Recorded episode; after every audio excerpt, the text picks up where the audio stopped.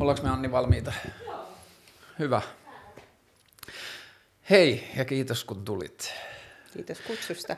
Mä haluan alkuun kertoa, mä soitin eilen mun 10-vuotiaalle tyttärelle ja juteltiin sen kanssa ja sitten se kysyi, että milloin sulla tulee seuraava vierasohjelma ja sitten mä sanoin, että huomenna ja sitten se sanoi, että kuka tulee ja mä sanoin, että semmoinen ihminen, joka on tutkinut kuolemaa.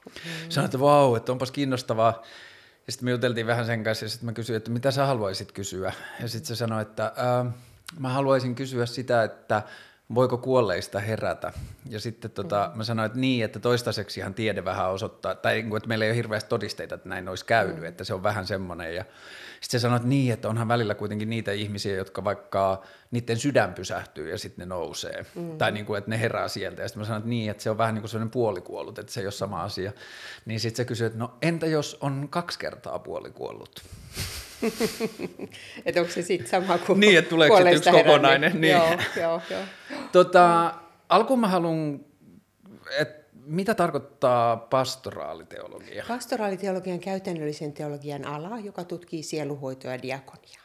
Okay. Eli, ja mä oon tutkinut siinä erityisesti näitä kuoleman kysymyksiä. Kipua, kärsimystä ja kuolemaa on niin kuin se mun paletti.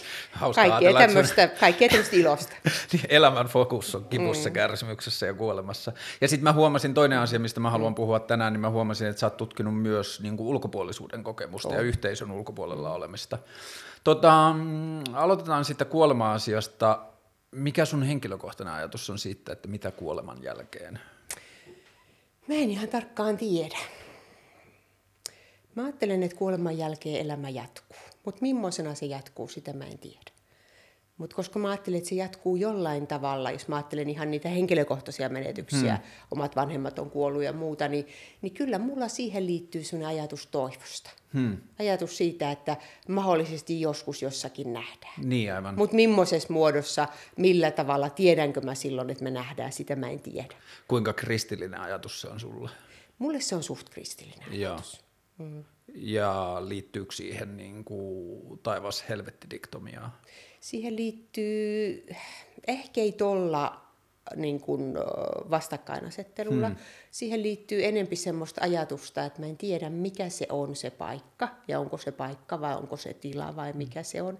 Siis että mulla liittyy siihen paljon kysymyksiä, mutta liittyy kuitenkin ajatus siitä, että ehkä se on semmoinen toive siitä taivaasta. Niin aivan. Mutta minkä muotoinen se on, millainen se on, mutta kuitenkin jotenkin sellainen ajatus, että saataisiin nähdä uudestaan.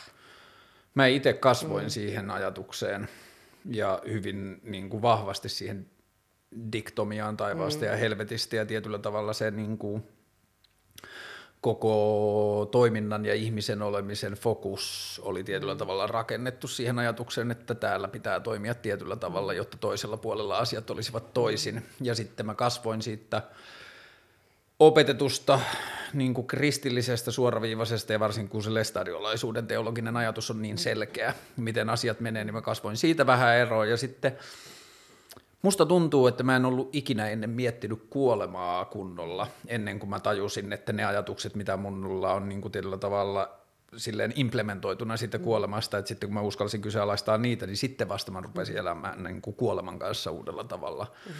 Ja mun yllätykseksi se olikin helpotus, että se niin kuin tietyllä tavalla se ajatus kuolemasta, kun sitä rupesi miettimään niin kuin pitkässä elämän ja maailman historian kehikossa ja muuta, niin siitä tulikin jotenkin lohdullisempi ja tietyllä tavalla voimaa antava ajatus tähän niin kuin elämiseen.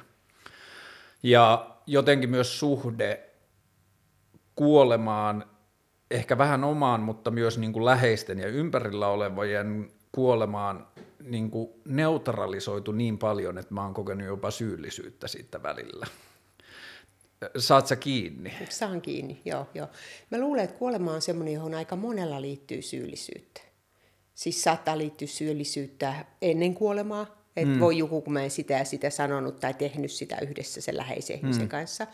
Tai sitten saattaa liittyä niin kuin näihin muihin juttuihin. Mä taas sitten, jos mä mietin tavallaan, kun kysyt taivas-helvetti-dikotomiaa, niin surututkimuksesta ja mulle itselle on hirveän tullut tärkeäksi ajatus siitä, että siis mä puhuin tuosta, että nähdään joskus siitä toivosta, mutta myös niin kuin, että se kiintymyssuhde ei lopu. kuolemaan. Et se on mulle hirveän merkittävä ajatus. Ja mä oon aika perinteinen suomalainen siinä, että mulle tärkeää on käydä sytyttämässä kynttilä vaikka vanhempien haudalla. Ja en mä ajattele, että ne nyt on just siinä hautakiven luona, mutta että se on mulle symbolisesti tärkeä. Joo. Ja siinä mä käyn läpi tavallaan sitä omaa prosessiani, kuka minä olen nyt, kun ne vanhemmat on jo kuollut, esimerkiksi näin. Niin, ja siinä niin kuin tavallaan siinä kiintymyssuhdeprosessissa myös halunnut päästä irti niistä syyllisyyden tunteista, joita mäkin olen saanut, tai joutunut kokemaan, ehkä ei saanut, vaan joutunut kokemaan niin kuin, menetystä yhteydessä. Joo, kun mulle se ajatus on mennyt jotenkin sitä kautta, että kun tuntuu, että se niin kuin oma kuolemasuhde jollakin tavalla neutralisoitu. Mulle tuli semmoinen ajatus, että mä oon liian vanha kuolemaan liian nuorena. Että mä oon kokenut jo niin kuin hyvän elämän. Tähän mennessä tuli semmoinen helpottava olo, että mä oon saanut kokea jo nyt upean elämän, ja siitä tuli semmoinen voimaannuttava ajatus, että tietyllä tavalla jokainen päivä tuntuu boonukselta, että se on niin kuin lahja siihen päälle, mutta sitten mä jotenkin sitä kautta se laajeni myös muihin ihmisiin, ja vanhempana tietenkin helpoiten niin kuin omiin lapsiin ja muuta. Ja mä oon saanut elää niin kuin semmoisen etuoikeutetun elämän vähän siinä mielessä, että mulla on hirveän vähän ympäriltä kuollut ihmisiä. Ja että mulla on kuollut isovanhempia, niin kuin mun isoisä on kuollut jo silloin, kun mun isä on ollut pikkulapsi, mutta sitten mulla on kuollut toiselta puolelta pappa ja toiselta puolelta mummo, jotka on niin kuin ollut rakkaita ihmisiä, mutta mä oon jo muuttanut Helsinkiin ja ne on vähän etääntynyt ja sillä tavalla, että se ei ole niin kuin tullut niin lähelle. Että hautajaisissa on tietenkin itkettänyt ja suru ollut läsnä, mutta se ei ole ollut semmoinen niin kuin kriisielämässä. Joten mä vähän ajattelen, että mä oon tietyllä tavalla jäävi puhumaan kuoleman kohtaamisesta, koska se ei ole vielä osunut niin lähelle, mutta että sitten kun se levollisuus saavutti jotenkin sen, että yksin vähän niin kuin meditoimalla tietyllä tavalla niin kuin käsitteli tai jotenkin larppasi sitä, että mitä jos tämä ihminen kuolisi tai mitä jos tämä ihminen kuolisi. Se sen kanssa koki semmoista niin kuin käsiteltävää levollisuutta, joka voi olla täyttä illuusiota, koska sitä ei ole kokenut. Mutta jotenkin siitä koki vähän niin kuin syyllisyyttä tai jotain semmoista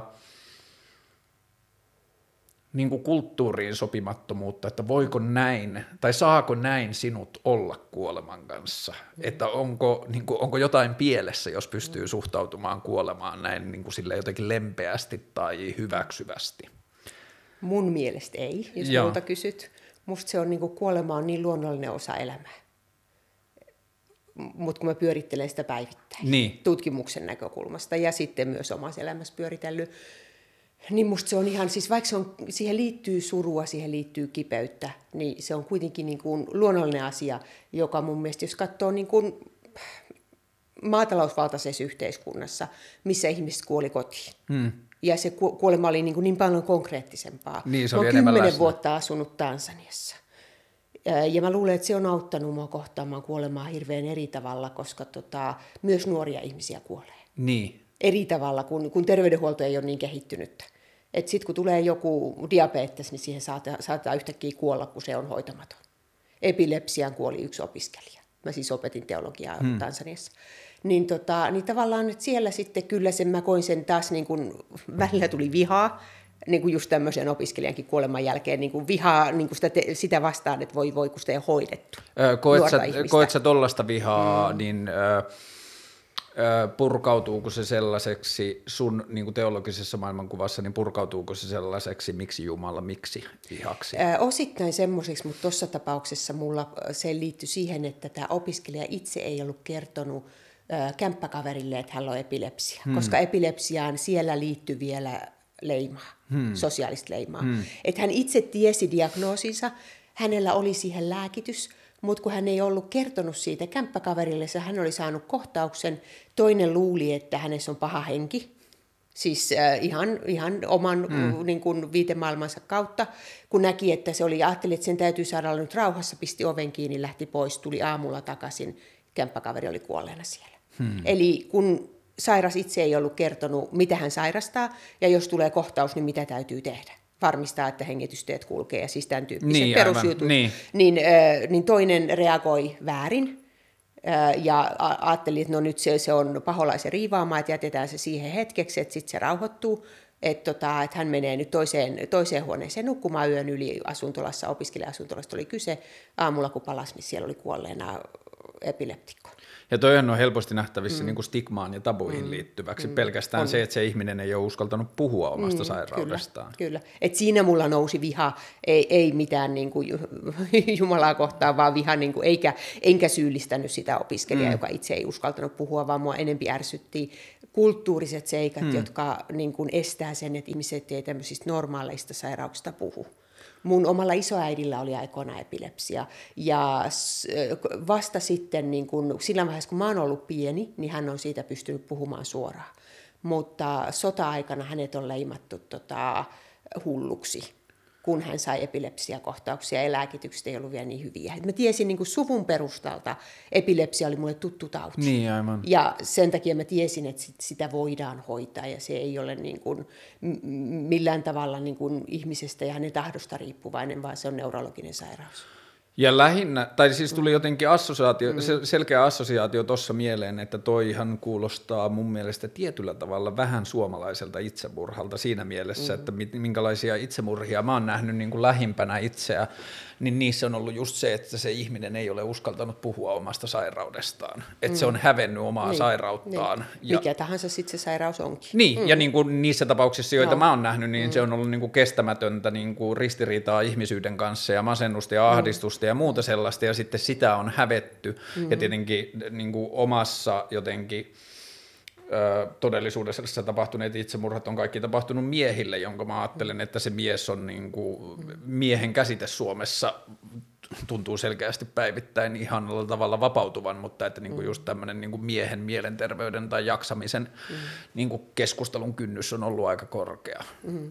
Onko meidän länkkäreiden suhde kuolemaan muuttumassa tai muuttunut sanotaan viimeisen 20-30 vuoden aikana? Mitä sä tarkoitat länkkäreistä? Nyt mä pysyn perässä. Mun mielestä on. Kuolemasta on vielä vaikea puhua. Tämän kotisaattohoitotutkimuksenkin avulla huomattu se, että monet potilaat sanoo, että heidän läheistä ei halua puhua heidän lähestyvästä kuolemasta. Eli niin kun se riippuu ihan myös, missä päin Suomea ollaan. Me ollaan isoissa kaupungeissa, eteläisessä Suomessa haastateltu ihmisiä, niin tuntuu siltä, että varsinkin kaupungistuneet, kaupungeissa asuvat ihmiset, niin kuolemasta puhuminen ei ole helppoa, menetyksestä ja surusta puhuminen on paljon helpompaa. Okay. Et jälkikäteen voidaan puhua, mutta sitten siinä vaiheessa, kun toinen on vielä hengissä, niin sille halutaan sanoa, että älä nyt puhu tommosia, että kyllä sä tästä paranet. Niin että halutaan ajatella, että sit jos puhutaan kuolemasta, niin sitten manataan sitä kuolemaa niin kuin tulemaan, eikä toivoa enää parantumisesta.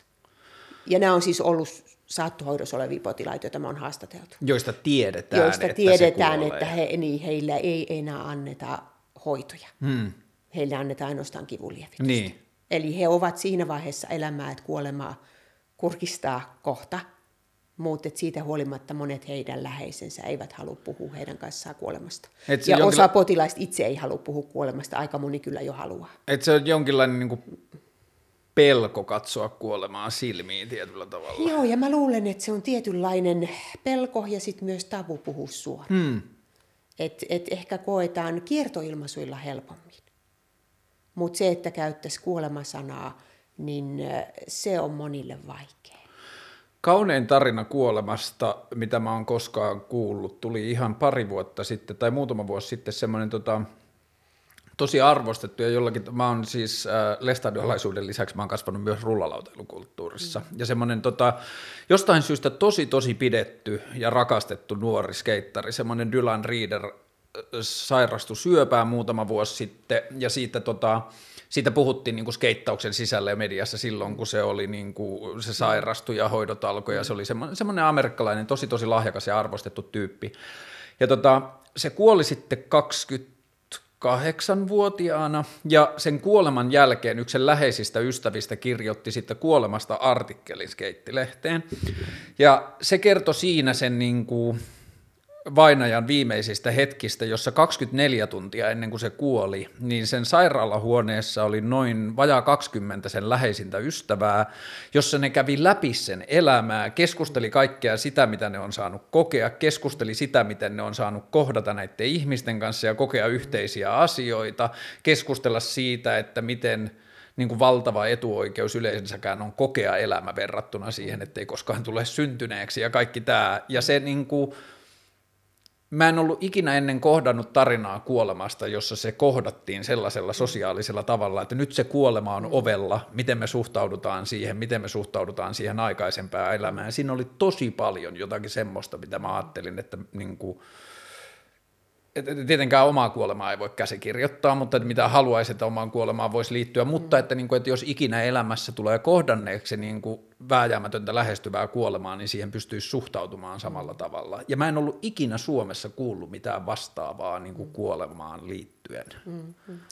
Noita, kun me on haastateltu siis potilaita, kuolevia potilaita, heidän omaishoitajiaan ja sitten menetyksen kokeneet omaisia, eli surevia omaisia, niin ja osa näistä, siis aika paljon pääsääntöisesti on ollut puolisoja nämä omaishoitajat, niin osa me on haastateltu parihaastatteluna. Me on niin kuin annettu mahdollisuus, että miten he itse haluaa. Haluaako he erikseen haastatella tai osallistuu toinen vaan tutkimukseen vai mietin näitäkin muutamia pariskuntia, joita olen parihaastatteluna haastatellut, niin aika moni, kun puhutaan kuolemasta ja he ei ole todellakaan vältellyt kuolemasta puhumista, mutta he on siinä keskittynyt puhumaan elämästä. Ja musta se niin ne kaksi liittyy yhteen. Että se on niin hirveän, vähän tuli se mieleen tuosta, mitä kerroit tuosta skeittarista, niin he on hirveän hienolla tavalla niin kelanneet läpi sitä, että kuinka hienon elämän he on saanut elää yhdessä. Niin kuin myös pariskuntana, kun he on siinä pariskuntana ollut haastattelussa. Ja sitten pohtineet sitä, että joo, tässä nyt kohta toi toinen kuolee. Että näistä osassa pariskunnista potilas oli mies ja osassa oli vaimo. Että niin kuin sillä vähän niin kuin eri roolit siinä sitten, mutta kelanneet sitä läpi, että niin, että onneksi meillä on tämä niin kuin hieno elämä ollut. Että ei se kuolema nyt tätä niin kuin tavallaan tätä kokemusta vie pois. Niin, just näin. Joo, ja se oli jännä, minkälaisista asioista se oma kuolemaisuuden rakentui. Se liittyi niin kuin tosi paljon siihen, että mä luin niin kuin siinä vaiheessa, kun jotenkin osasi ja oppi uudella tavalla käsittelemään sen oman suhteen siihen uskonnolliseen kasvatukseen, siihen, että mitä sieltä oli tullut niin kuin aukottomina vastauksina, jotka halusi sitten kysäläistä, että onko tämä näin, niin sitten rupesi tietyllä tavalla vähän niin kuin korvaavaksi tai jollakin tavalla laajentavaksi ajatukseksi. Mä rupesin lukemaan niin kuin tieteen historiaa ja siihen liittyy se Noah Hararin Sapiens ja semmoinen Bill Brysonin Short History of Nearly Everything, Lyhyt historia lähes kaikesta, mutta että jossa kerrottiin tietyllä tavalla niin kuin kosmiset mittasuhteet ja muuta, niin sitten siinä oli niin helppo nähdä se ihmisen elämä niin kuin sellaisena periaatteessa niin kuin isossa kuvassa merkityksettömänä tapahtumana, mutta sitten toisella tavalla katsottuna äärettömän merkityksellisenä, niin muuttui se ajatus siitä, että sillä ei loppujen lopuksi ole hirveän paljon merkitystä, että onko elämä 15 vai 95 vuotta pitkä. Että ne molemmat on kuitenkin niin kuin elämän kokemus, ja se vainajahan ei tiedä mistään muusta. Vainaja ei tiedä, niin kuin vainaja ei enää harmita se, että olisi ollut 30 vuotta pidempi elämä. Ja se toi just, että ehkä jotenkin semmoista niin kuin turvallisempaa tai levollisempaa suhtautumista siihen kuolemaan, että tämä on niin vääjäämätön osa elämää, että sitä vastaan on niinku turha taistella tai siitä on turha suuttua. Ja mä palaan siihen, mitä sanoit siitä tyttärestä eilen, niin kyllä mä oon kuitenkin sitä mieltä, että me kaikki kuollaan, että en ole vielä kauheasti nähnyt näitä henkiin heräämisiä, että folkloressa ei muita kuin Jeesus taida olla. Niin, ei kauheasti ole, joo. Oot sä törmännyt, se on ollut itselle tosi mielenkiintoinen, kun jotenkin mieli ja mielen tapa käsitellä asioita on kiinnostanut viime vuosina tosi paljon. Ja sitten mä oon tutustunut tosi paljon tuohon kansainväliseen uuteen, niin kuin, ehkä nyt uudelleen heräävään tutkimukseen liittyen noihin niin kuin psykedeeleihin. Ja siellä on ollut tätä, että on tutkittu terminaalivaiheessa olevien syöpäpotilaiden niin kuin kuolemasuhdetta ja se, että miten ihmiset on pystynyt käsittelemään sitä niin kuin tällaisilla tajuntaa laajentavilla. Niin ootko sä törmännyt näihin asioihin? En. Niitä mä en ole psykedeelien yhteyttä niin kuin tavallaan tuossa saattohoidossa, niin en ole yhtään niitä tutkimuksia lukenut. Mitäs sieltä löytyy? Siellä on siis niin kuin, vitsi kun mä muistaisin niitä tarkkoja lainauksia, kun mä oon lukenut, siitä on New York Timesissa on yksi hieno artikkeli siitä, mutta että siellä on niin kuin tilanteita, joissa ihmisiä on niiden koko sitä niin kuin viime, niin kuin siitä lähtien, kun se on esimerkiksi lopetettu hoidot ja siirretty kivuhoitoon, niin sitä niin kuin koko olemista on tietyllä tavalla hallinnut tai kahlinnut se ahdistus ja pelko liittyen siihen kuolemaan. Ja sitten niiden kokemusten kautta, kun niissä on tietyllä tavalla tavoilla, joita ei vielä ihan täysin tieteellisesti osata, kun ei ymmärretä tietoisuutta niin laajasti, mutta että on niin kuin tätä ego-kuolemaa ajatusta sitä, että ihminen kokee itsensä niin kuin osana laajempaa yhteyttä, eikä pelkästään sen niin kuin jotenkin oman kehonsa ja oman kokemuksen kautta kokee yhteyttä luontoon ja kokee yhteyttä niin kuin elämänlankaan laajemmin, niin sitten sieltä on tullut just sitä kokemusta siitä kuoleman luonnollisuudesta ja niin kuin tietyllä tavalla sitä vääjäämätöntä liittymää elämään ja elämän syntymiseen ja sitten sitä kautta semmoista levollista hyväksymistä ja sen jokoetun arvostamista ja sen kuoleman voiman niin kuin häilentymistä. Ja se, että ihmiset on saanut niin kuin tosi merkityksellisellä tavalla viimeisille kuukausille niin kuin uudenlaisen tavan suhtautua niihin viimeisiin kuukausiin ja levollisuutta ja rauhaa ja rakkautta ja riemua siitä, mitä on saanut jo kokea. Ja se on niin kuin tosi varsinkin suhteessa siihen, että kuinka aukottomasti meidän länsimainen kulttuuri tai ehkä kulttuuri yleisesti on kertonut, että kaikki huumeiksi luokiteltavat eivät sisällä mitään muuta kuin paholaismaisia elementtejä. Ja sitten siellä on niin kuin yksi haastattelu liittyi semmoiseen melkein 70-vuotiaaseen naiseen, joka kertoi siitä niin kuin oman syöpään liittyvää niin kuin lähestyvää kuolemaa ja sen kohtaamista, niin sillä oli niin kuin just tosi vahvasti se, että ei se niin kuin ajatellut olevansa tekemisissä minkään huumeiden tai päihteiden kanssa, vaan se vaan sai kokea jonkinlaisen erilaisen tavan kokea maailmaa ja löysi sieltä vastauksia itselleen, jolla niin kuin käsitellä sitä uudella tavalla. Ja tietyllä tavallahan toi on jossain määrin sukua myös uskontoon siinä, että se on tapa kertoa itselle, niin kuin löytää uusi vaihtoehtoinen narratiivi asialle. Joo. Mä en ole huumeita ajatellut, mutta kyllähän kivunlievitys erityisesti syövän yhteydessä, niin sehän on morfiinilla paljolti. Et siinä mielessä, jos ajattelee tavallaan niin kuin suurin osa syöpäkuolemista, ihminen on siinä ihan elämän loppuvaiheessa morfiinin vaikutuksen alasena. Niin, että se on niin kuin päihtyneessä tilassa. Niin, päihtyneessä tilassa sillä tavalla. Että toi on ihan kiinnostava näkökulma. Sitten myös mä mietin niin kuin kuolemaan liittyvää ahdistusta. Ja kun nämä on siis kotisaattohoito ollut tämä hanke, mitä me on haastateltu, että siinä niin kuin läheiset, kun on kertoneet vaikka surevat omaiset jälkikäteen sitä niin kuin kotona tapahtunutta kuolemahetkeä, niin melkein kaikilla on ollut hirveän levollista. Osa sanoo, että se nukkui pois ja osa, että onneksi sillä oli kipupumppu, että eihän sillä ollut kipua, että sitten me juteltiin ja sitten se vaan pisti silmät kiinni. Ja, että tavallaan niin kuin ne tarinat, mitä me on nyt kuunneltu tämän hankkeen ympärillä, suomalaisesta kuolemasta, niin ne on ollut aika levollisia. Muuttiko ne tarinat sun omaa käsitystä kuolemasta? Ei, mun omakin käsitys oli sillä tavalla, että mun läheistet, joiden läsnä ollessa mä oon saanut olla paikalla, kun he on kuolleet, niin ne ei ole ollut semmoisia ahdistavia tilanteita. Oletko sä pitänyt kuolevaa ihmistä kädestä? Olen. Myös ammattiroolissa. Niin, eli mä oon ollut siis sekä niin kuin läheisenä että sitten mulla on taustaa, mä oon ollut sairaalapapin sijaisena. Siis en ole pitkään aikaa, en ole vuositolkulla ollut, mutta mä oon ollut lyhyitä aikoja sairaalapapin sijaisena ja silloinkin saanut olla niin kuin potilaan vierellä, kun hän on kuollut. Potilaan ja omaisen vierellä. Eikä niistäkään hetkistä, siis ei mulla ole satoja kokemuksia, mutta niin kuin useita semmoisia kokemuksia ja missään niissä ei ole ollut semmoinen niin kuin ahdistunut ja levoton olo. No ehkä se mun kysymys onkin helpompi kysyä niin kuin ammattiroolin kautta. Osaatko sä sanoa, millä tavalla se kuolema poikkeaa niin kuin siinä ruumiissa esimerkiksi nukahtavasta ihmisestä?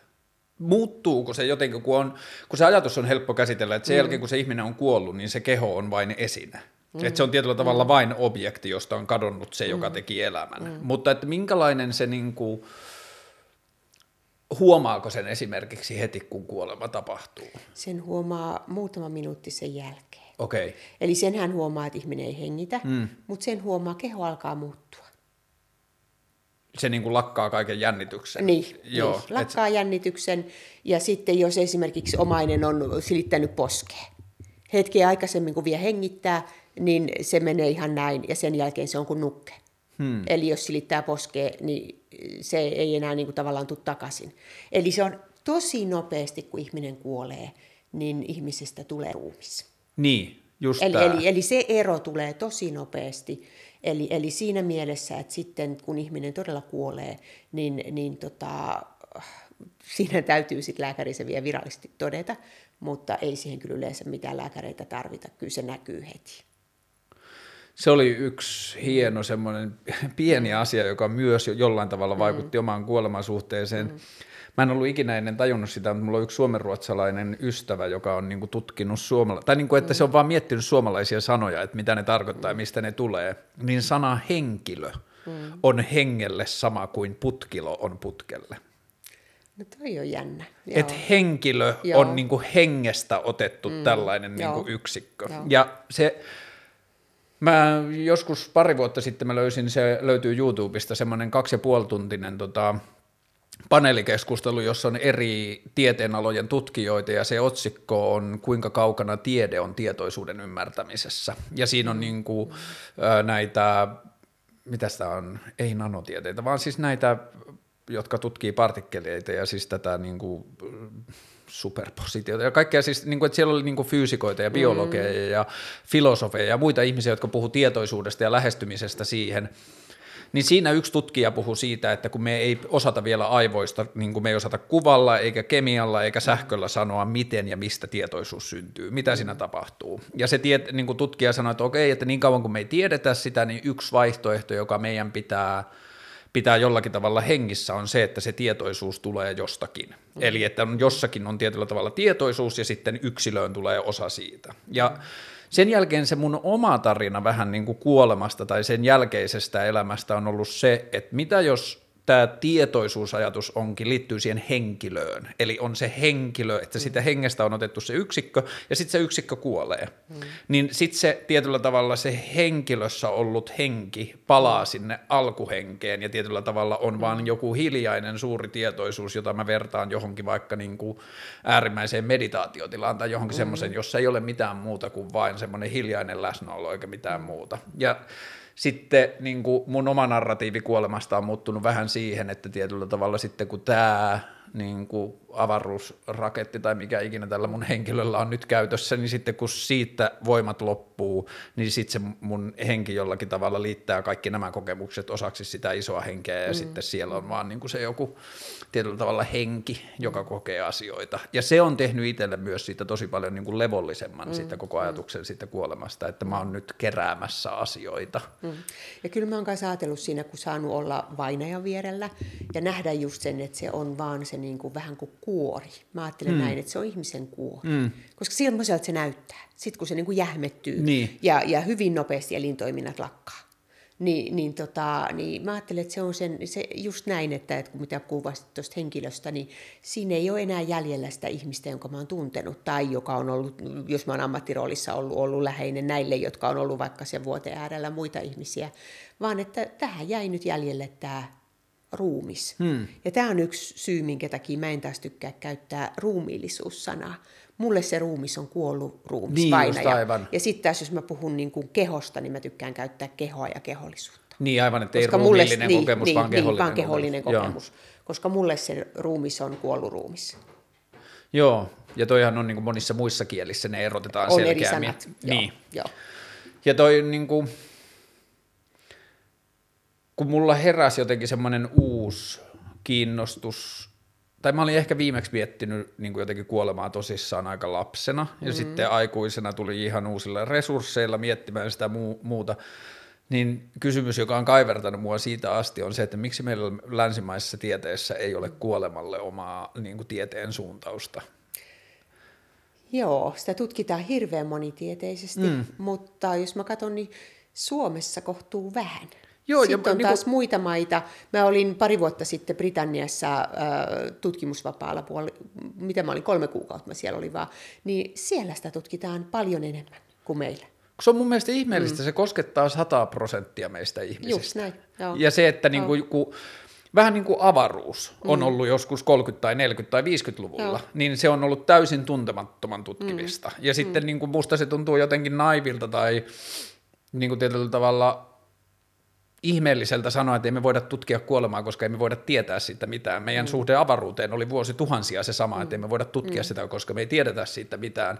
Ja just se, että se kuolema, kun mäkin, silloin kun mä päätin, että mä alan tekemään tätä ohjelmaa, niin kuolema oli yksi selkeistä. Mä tulen niin kuin toivottavasti seuraavan muutaman vuoden aikana haastattelemaan paljonkin kuoleman kanssa olleita niin kuin tutkijoita ja muuta. Mutta että se, kun se on niin monitieteellinen ala, niin sitten mä aloin havahtua, mä olin nyt tässä syksyllä yhteydessä yliopistoon, löysin sut sieltä ja niinku juttelin Karle Hämerin ja niinku yliopiston viestinnän ja muiden kanssa ja juttelin niitä, niin sitten siitä niin kuin rivien välistä kävi selväksi, että yliopiston sisällä välttämättä edes ihmiset, jotka tutkii kuolemaa, ei välttämättä tiedä toisistaan tai toisten tutkimuksesta tai siitä lähestymisestä. Ja se, että kun sitä voi tutkia, niin sitä voi tutkia biologian kautta just niin kuin, ja neurotieteiden kautta ja kaikki tämä. Että se, historian niin, kautta. Historian kautta, miten meidän suhde ja käsitykset kuolemaan on muuttunut.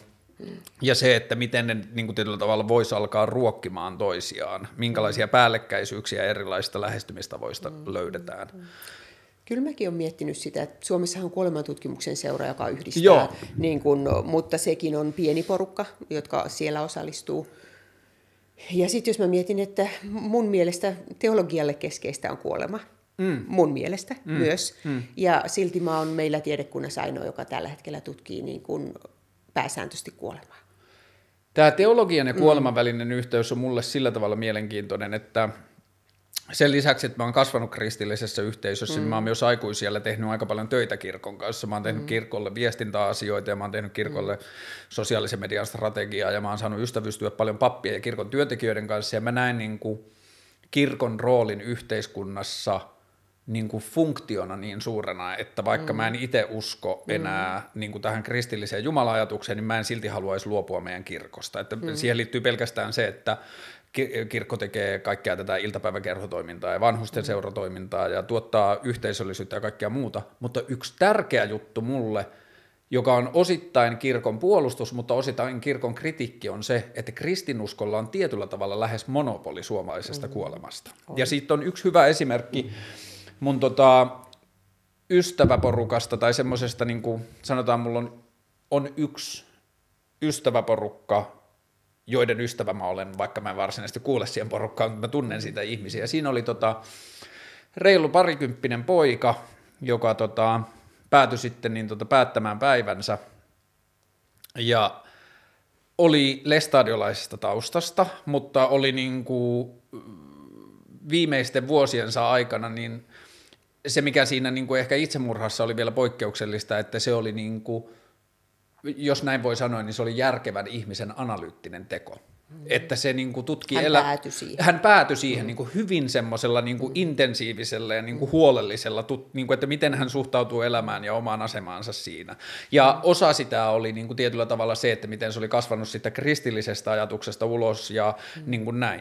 Mutta sitten kun tämän pojan hautajaiset oli, niin siellä pojan hautajaisissa puhui sitten tämän vainajan isän veli, joka oli lestadiolainen saarnamies. Ja se oli maallikkosaarnaaja. Ja se oli siellä muistotilaisuudessa sitten pitänyt hyvin kristillisen ja tietyllä tavalla taivas niin kuin kaipuusta ja kaikesta niin kuin tietyllä tavalla Jeesuksen vapahdustyöstä ja kaikesta muusta kumpuavan saarnan, jossa koko tämän pojan ystäväporukka oli niin kuin hammasta purren istunut penkissä ja miettinyt, että jos vainaja tietäisi, niin se keskeyttäisi tämän tapahtuman.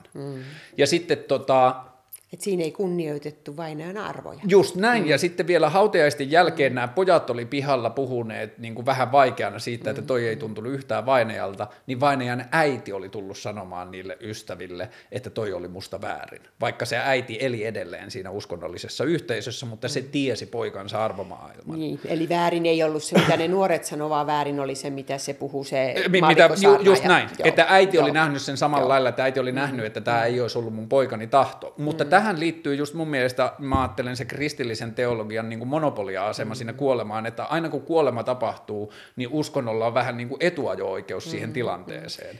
Me eletään vielä kuitenkin, kuoleman yhteydessä me eletään aika monopolimaassa, enemmän vielä kuin muut Pohjoismaat. Joo. Et jos mä katson näitäkin meidän haastatteluja, me on siis rekrytoitu haastateltavat julkisen terveydenhuollon ja yksityisen terveydenhuollon kautta. Että niissä ei ole ollut haastateltavilla, ei ole ollut mitään linkkiä, ainakaan, niin kuin, että me olisi tiedetty niin seurakuntiin. Niin just aivan. Että me on niin kuin, lähdetty sieltä, niin kuin, että, heillä on ollut, että nämä on ollut saattohoidossa olevia ihmisiä, joille viesti on mennyt niin kuin, kotisaattohoito, niin kuin, kotisairaaloiden ja muiden kautta, että jos he on halunneet osallistua. Niin näistä surevista omaisista, jotka on kertonut sit jälkikäteen hautajaisista, niin yksi kertoi sitä, että he halusivat pitää uskonnottomat hautajaiset. Ja kun ajattelee, että niin kun katsoo, niin kun, ja Suomessa jos katsoo hautaustilastoja, niin enemmän prosentuaalisesti haudataan luterilaisin menoin, kun kirkossa on niin kun, jäseniä.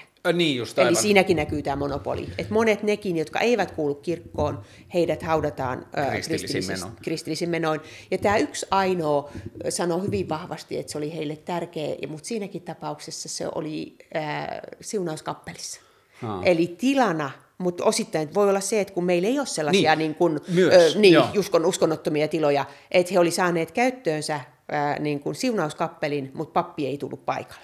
Joo, ja sitten toihan on vielä hurjaa, että ei pelkästään liittyen kirkkoon kuuluvien prosenttiin, vaan jos katsoo viimevuotisia tutkimuksia ihmisten niin kuin kristillisestä jumalauskosta, joka nyt taitaa olla jossain 27% kohdalla aikuisväestöstä, jotka uskoo niin kuin sillä tavalla tuon niin kuin kristillisen jumalakäsitteeseen, niin siinä valossa on aika hurjaa. Joo. Ja sitten niin kuin, se yksi, mikä rupesi kuolemassa kiinnostamaan niin paljon oli se, että kun meillähän ei ole oikeastaan kuin kaksi narratiivia, että meillä on se taivas-helvetti-narratiivi ja sitten on en-tiedä-narratiivi. Niin kuin isoja. Isoja ehkä, joo. Joo. Sanoisin, ja sitten on hirveästi yksilökohtaisia ja just sellaisia ehkä, niin kuin mä ajattelen, että sulla ja mulla on erilaiset ja omamme ja niin edelleen, mutta että niin kuin nämä on niin kuin ne isot, mihin sä voit tarttua, joka on mun mielestä tosi lohduton ajatus siinä mielessä, että sitten kun se kristillinenhän on helppo sillä tavalla myydä, että siinä annetaan se toivo. Että jos sä seuraat tätä ja sitten niin kuin esimerkiksi on tämä sanonta, että juoksuhaudoissa ei ole ateisteja. Että sitten kun kuolema on lähellä, niin kaikista tulee uskovaisia, koska se on tietyllä tavalla se ainoa tai se semmoinen niin kuin turvallinen narratiivi, johon tarttua, että ehkä tämä ei lopukaan tähän.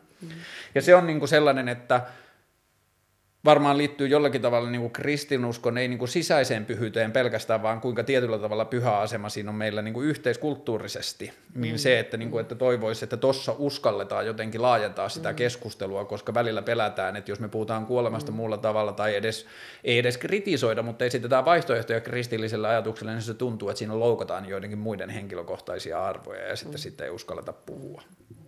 Ja sitten mä oon ajatellut sitäkin, mitä tuossa, mä ajattelin, että ehkä se on ihan noin mustavalkoista, noin kaksi isoa narratiivia, mutta aika monet meidän haastateltavat on sanonut, että kun on kysytty niin kuin heidän arvoja, niin kuin just tavallaan liittyen hautaukseen ja tämmöistä näin niin kuin hyvinkin laajasti, ja sitten he sanoo, että niin, että joo, että hirveän monelle on se toivo siellä jollain tavalla tärkeänä, mutta he sanoo, että ei sillä lailla kuin kristinusko opettaa. Eli heillä on niin kuin jonkunlainen, mutta sitten he ei monikaan osaa sitä sanoa, että mihin se, että tietyllä tavalla kuitenkin se semmoinen jälleen näkemisen toivo, osalla se on selkeä niin kuin tavallaan tämmöisen sielunvaelluksen näkemys, ajatus siitä, että kyllä se tulee takaisin toisessa muodossa. Niin just. Mutta sitten jokukin on saattanut niinku pitkästi selittää, että mitä hän ajattelee, että se kuolemaan liittyy ja mitä siihen tapahtuu. Ja sitten sanoo, että niin, että tämä nyt on aivan eri tavalla kuin luterilainen kirkko opettaa. Eihän mä siinä haastattelijana ole siitä kauheasti muuta sanonut kuin joo ja niinku kannustanut jatkamaan. Mutta monessa tapauksessa miettinyt, että niin, että ihmiset ei tiedä. Luterilainen kirkko, lestadiolaisuus opettaa se hirveän mustavalkoisesti, mutta jos katsoo kansankirkkoa, niin kansankirkko opettaa hirveän vähän mitään kuolemasta. Niin kuoleman jälkeisestä niin. Todellisuudesta. Ja tästä. Yksi syy on se, että Raamattu puhuu siitä hyvin vähän ja vertauskuvilla.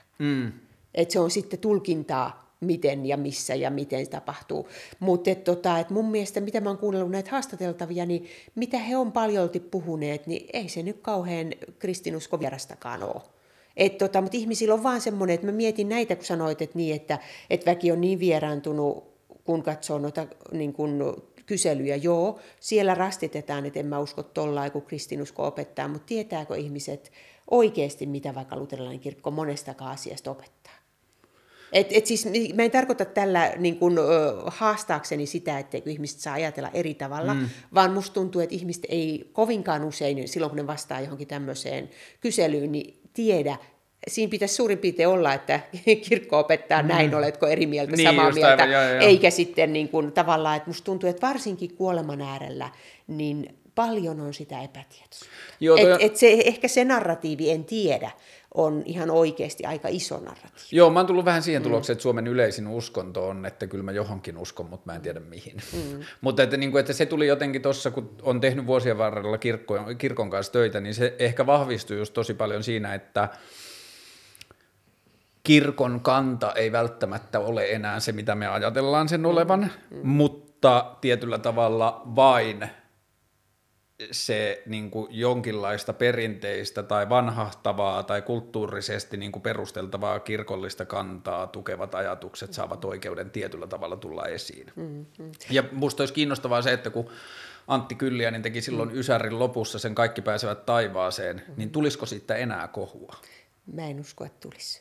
Mä luulen, että kirkko on niin paljon moniäänisempi, jos esimerkkinä ottaa vaikka nämä samaa sukupuolta olevat parisuhteet, jossa näkyy kaupunki-maaseutuero, jossa näkyy niin kuin tämän tyyppiset erot niin kuin isompana kuin se, että ootko luterilaisen kirkon jäsen vai et.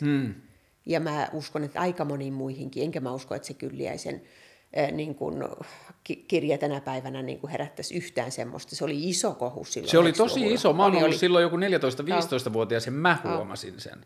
Ja se niin kuin koko pointti oli silloin siinä, että miten, ja varsinkin lestadiolaisuuden sisällä sitä oltiin jotenkin ihan pöyristyneitä, että miten tollainen ihminen saa edes olla pappina.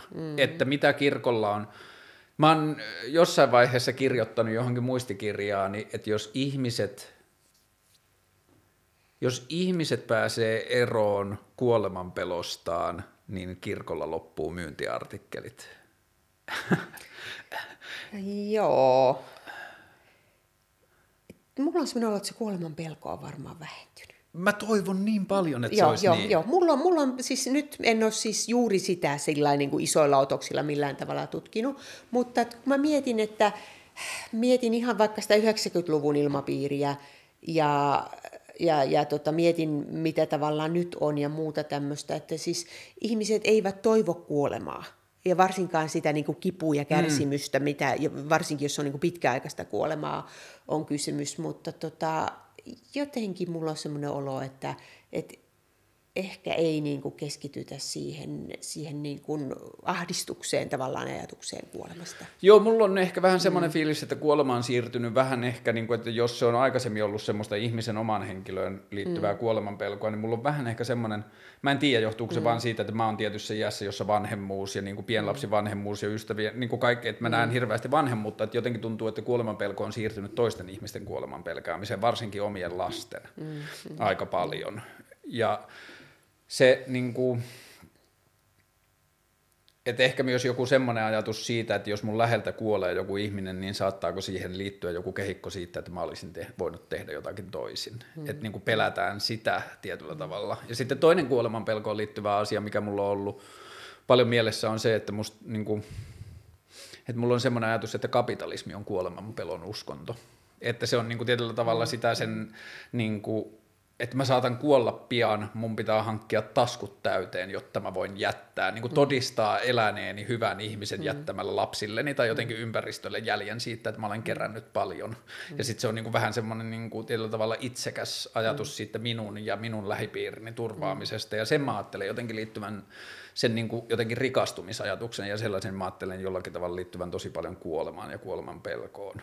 Siihen niin kuin hätään siitä. Mutta liittyykö toi myös lestadiolaisuuteen ja siellä olevaan yksityisyrittäjyystaustaan ja siihen ajatukseen, että niin kuin perinnön jättäminen on arvokasta? Mä en tiedä, toi voi liittyä niin kuin mun omaan tapaan ajatella sitä, mutta mä en ole ehkä koskaan ajatellut sitä tuota kautta, vaan mä oon ajatellut niin kuin laajemmin ja ehkä vielä jopa semmoista niin kuin amerikkalaista kapitalismia ja semmoista niin kuin jotenkin pörssisijoittamista ja kaikkea sitä, että sen tarkoitus on tietyllä tavalla jättää se arkullinen jonnekin, kun lähtee. Kun taas näissä meidän haastatteluissa on ollut jännä, aika monikin potilas esimerkiksi on itse kelannut läpi, yksikin sanoi sitä, että mä olen käyttänyt kaikki rahani niin, ei mun jälkipolvien tarvitse riidellä perinnöstä. Eli tätä näkemystä on tullut aika paljonkin näiltä niin kuin kuolevilta itseltänsä, että harva on siellä kauheasti korostanut, kuinka tärkeää on, että he jättää ison perinnön. Eilehän tuli joku tutkimus, siitä oli Hesarissa, jossa liittyi niin niin kuin perintöajatukseen. Ja melkein 90% sekä miehistä että naisista, niin molemmissa yli 85% niin toivoi, että vanhemmat käyttäisivät kaikki rahansa omaan elämiseen eikä jättäisi sitä lapsilleen. Mä luin kanssa. Mä luulen, että ehkä tässäkin alkaa niin kuin muutos tapahtua. Mm. Et jos katsoo, että suuret ikäluokat, jotka nyt on niitä, jotka niin kuin kuolee tällä hetkellä, sieltä vanhimmasta päästä varsinkin, niin onhan aika monella se perintö, minkä he jättää, on vaikka se asunto. Mm. Mutta aika monihan on nyt ottanut näitä tämmöisiäkin vakuutuksia, sairasvakuutuksia, käänteisiä, jotka syö sitä asuntoa tavallaan hiljalleensa, että he ei tarvitse itse muuttaa asunnosta pois, mutta asunnon arvosta osa siirtyy heidän niin kuin terveyspalveluihinsa. Niin, että asunnolla maksetaan hoitoja. Niin, jolloin tavallaan sitä perintöä jää vähempi, koska osa siitä, niin sit kun he kuolee ja asunto myydään, niin osa menee sinne niin kuin niihin terveyskuluihin. Ja yksi niin kuin, semmoinen monitahoinen ja monimutkainen asia kuolemaan liittyen ja kuoleman kulttuuri ja kuoleman käsittely, jota mä oon miettinyt tosi paljon, on se, että kun tietyllä tavalla mä ajattelen, että niin kuin kulttuurisesta kuolemankäsityksestä iso osa on esitetty, niin kuin sanotaan, viimeisen 400-500 vuoden aikana niin kuin länsimaisessa kristillisyydessä, ja siihen on ollut hyvä media, siihen on ollut niin kuin raamattu, ja siihen on ollut kirkko, ja sitten on ollut tämä. Mutta ja kirjapainotaito. Ja kirjapainotaito, ja niin kuin kaikki se, ja sitten siinä on ollut niin kuin aika selkeä silleen tietyllä tavalla toistettava, tai niin kuin eri paikoista samankaltaisena löydettävä narratiivia, niin kuin eri kirkkojen eri papit puhuu samoista asioista hautajaisissa, ja niin edelleen kaikki tämä, mutta miten me löydetään uudet tavat puhua kuolemasta niin, että me päästään jollakin tavalla, että jos meidän ihmisten niin semmoiset intuitiiviset käsitykset kuolemaan liittyen ei enää vastaakaan sitä kristillistä tarinaa, niin millä tavalla, missä me keskustellaan kuolemasta uudelleen ja miten se keskustelu käydään? Joo. Mua kiinnostaa toi kysymys kanssa, ja sen takia mua kiinnostaisi tämän hankkeen jälkeen lähteä tutkimaan suomalaisia uskonnottomia hautajaisia. Mä haluaisin kuunnella, mitä siellä puhutaan. Just näin. Että mikä siellä... Suomessa ei ole niin kuin esimerkiksi Britanniassa on, siellä on omat ekspertit. Hautaustoimistot järjestää, niin kuin, että jos ei ole pappi tulossa, niin usein se on hautaustoimiston puolelta. Ne järjestää tämmöisen uskonnottoman rituaalisuorittajan, mikä sen puhujan nimi sit onkin, joka pitää siellä ihan niin kuin, tavallaan aika samantyyppisesti niin kuin puheen vainajalle ja tämmöisiä näin. Niin kun Suomessa tätä tuntuu olevan aika vähän. Että tämäkin ainoa siinä meidän hankkeen haastatteluissa, niin omaiset niin kun järjesti sen siunaustilaisuuden. He puhuivat siunaustilaisuudesta, siis vaikka niin kun jos ajattelet, että siunaussana voisi ajatella liittyvän siihen kristilliseen siunaukseen, niin he järjesti sen tilaisuuden ohjelman itse. Ja Leski puhuu sitten kertoa, että mitä poika sanoi ja mitä hän sanoi ja mitä Miniä sanoi. Ja siis sillä tavalla, että oli kaikki sitä yhdessä laittamassa ja miettimässä, niin niin mua kiinnostaisi kuunnella, ja just tuolta näkökulmalta, että mitä tavallaan siinä puhutaan kuolemasta. Varmaan erityyppisiä asioita. Niin. Varmaan riippuu just, että mikä arvomaailma sillä ihmisellä on ollut. Koska jos ajattelee uskonnottomia hautajaisia, niin niin kuin sanoit aikaisemminkin, että moni uskoo johonkin kuitenkin. Vähintään ainakin niin kuin on jollain tavalla spirituaalinen olento. Niin mua kiinnostaisi sekin ajatus tämmöisistä puheista, että miten se tulee esiin, mitä asioita vaikkapa arvoista korostetaan siellä sitten, mitä ajatellaan kuoleman jälkeen tapahtuvan, vai puhutaanko siitä ollenkaan? Joo, just näin, ja sitten niin kuin, että tohon mä ajattelen, että liittyy... Just se ehkä niin kuin kuoleman kristillinen monopoli, jos sanotaan näin, niin se mun mielestä näkyy tosi paljon niin kuin täysin uskonnottomien tai täysin niin kuin uskonsa menettäneiden ihmisten puheessa, että kuolemaan liittyvissä lauseissa on semmoisia niin kuin rakenteita, joilla on kristillinen pohjakaiku. Ja menee sanoja. Ja sanoja myös. Menee parempaan paikkaan ja pääsi pois ja niin kuin tietyllä tavalla kaikkea sitä semmoista, joka on nähtävissä, että kun niin monta sataa vuotta on puhuttu yhdellä tavalla, niin sitten se näkyy siinä koko meidän kuolemansuhteessa, vaikka ihmiset ei tiedostaisi lainkaan enää olevansa kristillisyyden kanssa millään tavalla tekemisissä. Ja se oli musta tosi mielenkiintoinen, ja se on tuossa mun listalla ihmisistä, jota mä haluan myös haastatella, niin sieltä löytyy sieltä kuoleman tutkimuksen seuran kautta. Mä muistan nyt se ihmisen nimeä, mutta sieltä löytyy kuolemantaitovalmentaja. Joo, mä luulen, se oli yksi niistä niin kuin, niiden niin kuin hallituksen, kuoleman tutkimuksen seuran hallituksen ihmisistä. Mä luulen, että se on meidän yksi entinen opiskelija. Okei. Mä en nyt muista nimeä, mutta meillä ainakin on semmoinen, joka perusti oman firman tämmöiseen kuolemantaitovalmennukseen. Että hänellä on siis teologian maisterin koulutus, ei kirkon puolelta, ja hän järjestää tämmöisiä niin kuin, uskonnottomia hautajaisia ja tämän tyyppisiä juttuja, mutta niin kuin oman firmansa kautta. Niin nyt mä en ole varmaan, onko samasta ihmisestä kyse, voi olla toinenkin ihminen. Mutta toi on niin kuin pelkästään, vaikka jos sama ihminen toisena kuolemantaitovalmentaja, vertauskuvana elämäntaitovalmentajalle on musta tosi mielenkiintoinen. Ja mulla on itsellä, mulla on ollut muutamia kavereita, joille mä oon kertonut, että hei, että jos mä kuolen, niin sitten tää ja tää ja tää. Että, niin kuin, että alkaa löytymään semmoisia niin kuin omaan kuolemaan tai hautajaisiin tai johonkin muuhun liittyviä semmoisia juttuja, että haluaisi esimerkiksi, että omissa hautajaisissa olisi joku niin kuin, vähän silleen, mä oon ruvennut haaveilemaan semmoista niin kuin jekusta haudan takaa, niin kuin vaikka joku soittolista, mitä siellä hautajaisissa pitäisi kuunnella, ja sitten siellä olisikin yhtäkkiä jotain ihan kauheata musiikkia tai jotain muuta, että, niin kuin, että ihmiset niin kuin ravistellaan irti siitä jotenkin murheen kehikosta, että ei tässä ole kyse nyt pelkästään siitä menettämisestä. Ja jotenkin ehkä just se ajatus se, että kuinka paljon esimerkiksi meidän hautajaiset vois mennä kohti, eikö se ole tuolla... Eikö se ole niinku siihen liity siihen niinku Meksikon kuolleiden päivään? Tai jotenkin niinku kuolemankulttuuri, jos mä oon ymmärtänyt oikein, niin Etelä-Amerikassa on ehkä enemmän sitä, että niinku kuolemaan liittyy enemmän niinku elämänjuhla kuin kuoleman sureminen. Mä luulen, että se on sitä suomalaista melankoliaa osittain myös, että jos katsoo kristillistä kirkkoakin monissa muissa maissa, niin onhan se aika erityyppistä taas sitten, kun jos meidän suomalaisluterilaisuutta miettii. Mutta mä palaan ihan tuohon, mitä äsken sanoit, ja mitä mä jossain vaiheessa tuossa alkuun, kun lähdettiin juttelemaan, sanoin, että kuolemasta on vaikea puhua. On toinen trendi, on tämmöinen niin kuin tietyissä porukoissa, ehkä se on vähän sun ikäluokassa, on semmoinen kuolemabuumi. Taas se on kiinnostava ilmiö, että joka sitä näkyy. Joka tarkoittaa sitä, että esimerkiksi on aika paljon just näitä tämmöisiä, että ihmiset tekee näitä suunnitelmia, omista hautajaisista ja tavallaan tai kuolemasta puhuminen. Mä en tiedä, huomasitko sä, nyt oli miten se oli loppuvuonna, järjestettiin tämmöinen Ars Morandi-tapahtuma. Ne oli tommosia 30-40-vuotiaita nuoria ihmisiä, eri alojen ihmisiä, taidealoja ihmisiä ja muut, jotka järjesti tämmöiset kuolemafestivaalit Helsingissä. Okay. Joo, ja aikovat järjestää vuoden päästä myös. Mä kuulin siitä vaan, kun mä olin...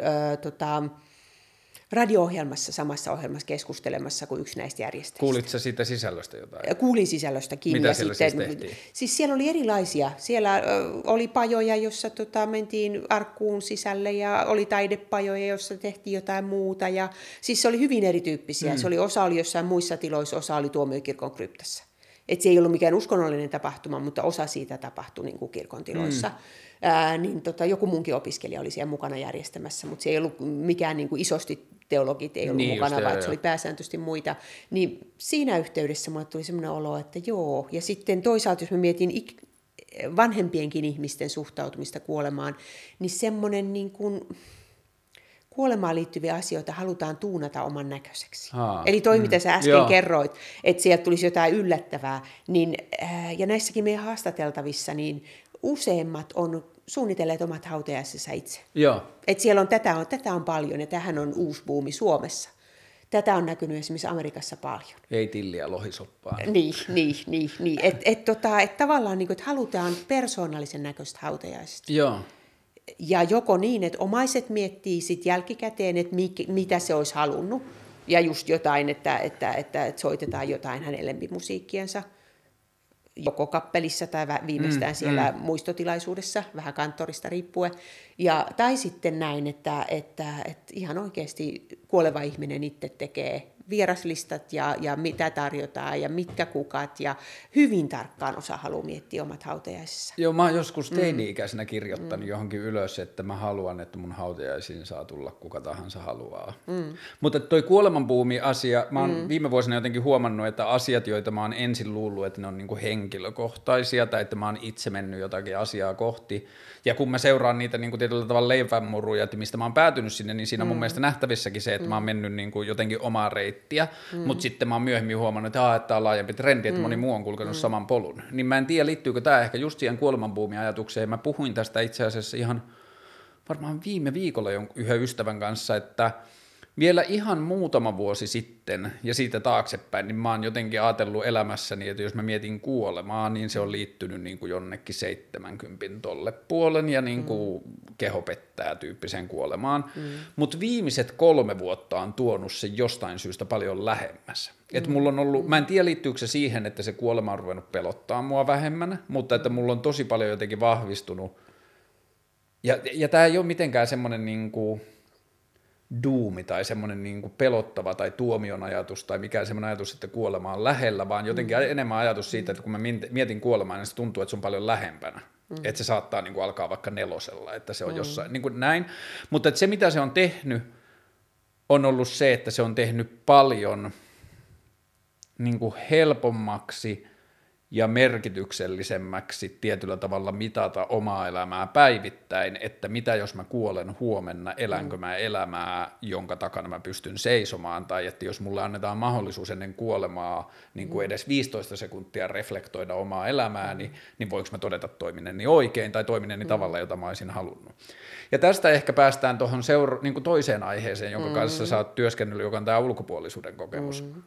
Mä lyhyesti taustatan siis, että ensimmäinen tietenkin se ulkopuolisuuden kokemus on ollut se lestadiolaisuus suhteessa vallitsevaan yhteiskuntaan, mutta sitten kun on kokenut ulkopuolisuutta siitä, että tämä ei ole mun juttu, niin sitten siinä on tullut niinku konkreettisemmin se, että hei, että tämä on se, mihin mä oon ollut kasvaneeni ja tämä on se, mihin mä oon ajatellut, että mihin mun elämä perustuu, mutta mä koen ulkopuolisuutta, se ei tunnu omalta. Ja sitten siinä meni niinku varmaan 10-15 vuotta, että sitä käsitteli, mutta nyt sitten verrattain tuore asia viimeisen niinku vuoden, 1,5 vuoden aikana.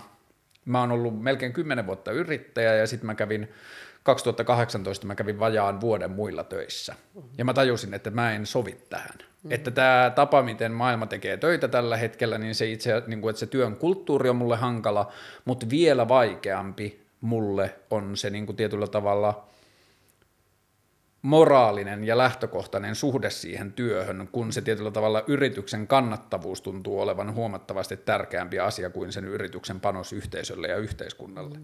Ja niin yksinkertaisesta asiasta, kun puhutaankin ja kuinka siitä on puhuttu vuosisatoja tai kymmeniä, niin kuin viimeiset 100 vuotta on puhuttu siitä, että nämä, niin kuin, näin. Mutta sitten kun se on muuttunut viimeisen vuoden aikana, se on muuttunut taloudelliseksi ahdingoksi tosi paljon, että mun on ollut hankala löytää toimeentulon lähteitä ja mulla on ollut, kun ne vanhat tavat, miten mä oon periaatteessa toimeentuloon niin rakentunut, on liittynyt niihin tarjolla oleviin rakenteisiin, näin markkinointiala toimii tai näin viestintäala toimii. Ja sitten mä oon yhtäkkiä, mulla on käynyt selkeämmäksi ja selkeämmäksi, että ei, että mä en usko tuohon, että mä koen tekeväni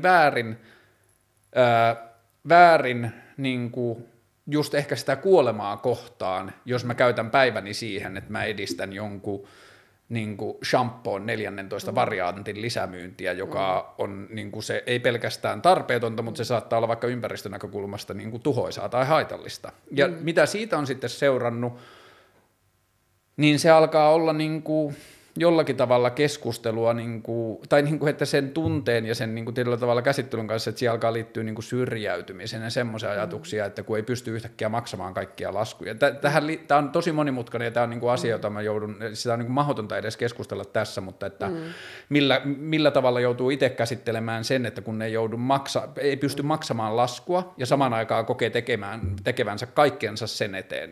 Ja mun elämä on nyt värittänyt se, että samaan aikaan kun mä oon ollut toimeentulollisesti tosi, niin kuin jos mua katsoo paperilla, niin mä oon ollut, näyttää siltä, että mä olisin saamaton ihminen, mutta samaan aikaan mä teen valtavasti. Mä tapaan valtioedustajia, mä tapaan yrittäjiä, mä tapaan niin kuin joka paikassa paikkoja, jossa mä yritän löytää sitä, että missä se mun energia jotenkin asioiden parantamisesta voisi purkautua. Ja tää ulkopuolisuuden tunne on jotakin niin kuin tietyllä tavalla monimutkaista ja käsittämätöntä, että mä en tiedä, onko mä ennen kokenut elämässäni.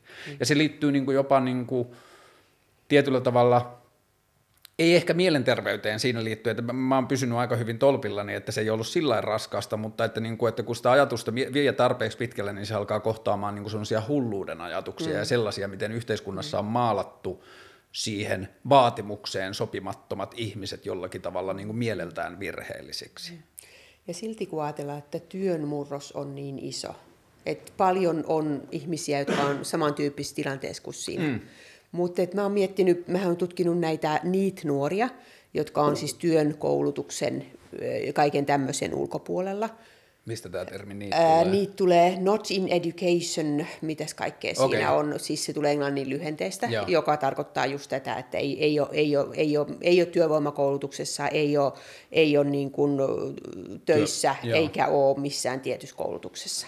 Ja mutta siinä niissä tutkimuksissa on jännä, että on sun oma kokemus, että sä oot ulkopuolinen. Mm. Mutta nämä monet nuoret sanoo, että he itse mieltää olevansa ihan sisäpuolisia. Ei heillä ole mitään ongelmaa, heillä on ne omat kaveriporukat ja heidän mielestä se, vaikka he on 2-3 kertaa keskeyttänyt amiston, niin ei se ole heille hätä. Mutta he kokee, että ulkopuolelta heidät leimataan. Et he on niinku syrjäytyneitä, kun he ei mene sitä polkua kuin mitä toivottaisiin. Eli kun siinä on ollut siis nuoria ihmisiä, 18-24-vuotiaita, joita me on haastateltu, niin hirveän moni on sanonut, että eihän se mua haittaa. Mä nyt oon työttömänä vähän aikaa, kyllä mä sit johonkin taas löydän. Ja se on niinku itse kokenut, että tämä on heille elämänvaihe, eikä se, että he on niinku pois jostain raiteeltansa. Joo, tosta mä saan kyllä kiinni, että mulla on niinku...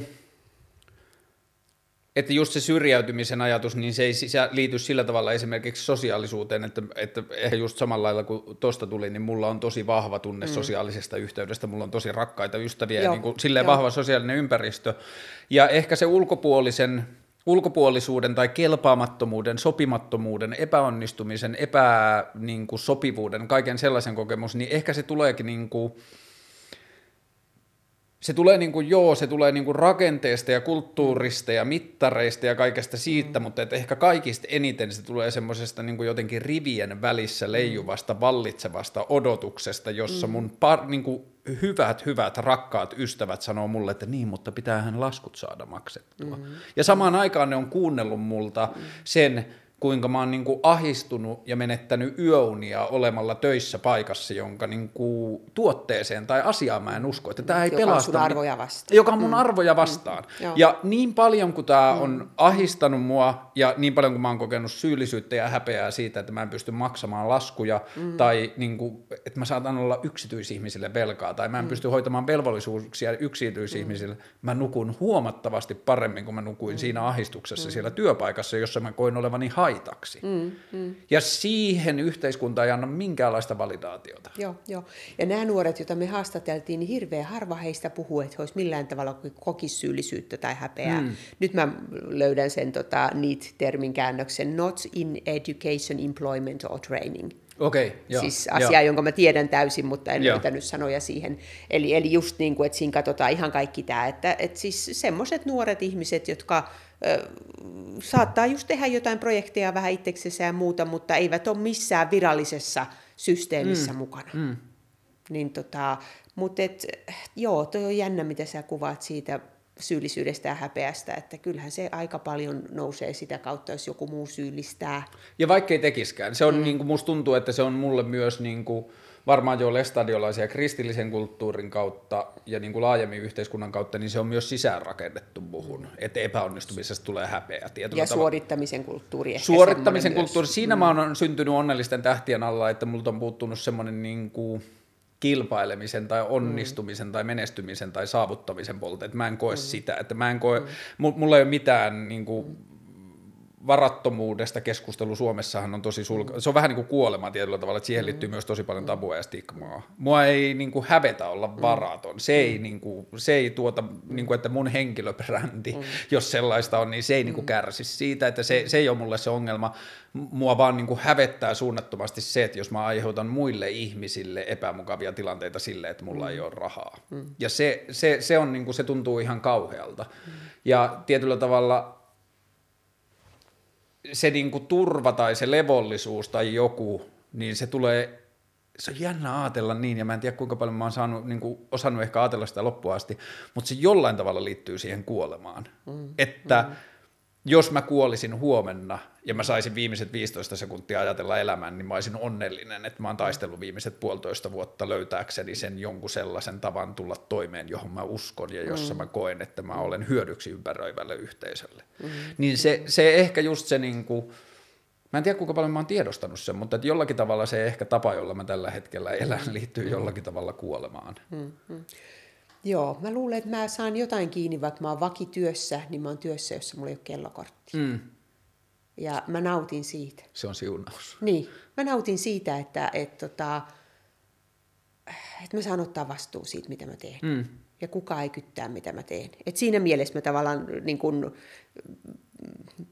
en ole enää virkamies, kun yliopistoväki ei ole virkamiehiä, mutta pienessä määrässä tavallaan niin kun, näen itsessäni myös semmoista anarkistia, joka niin kun, nautin siitä, että mä saan niin kun, itse päättää.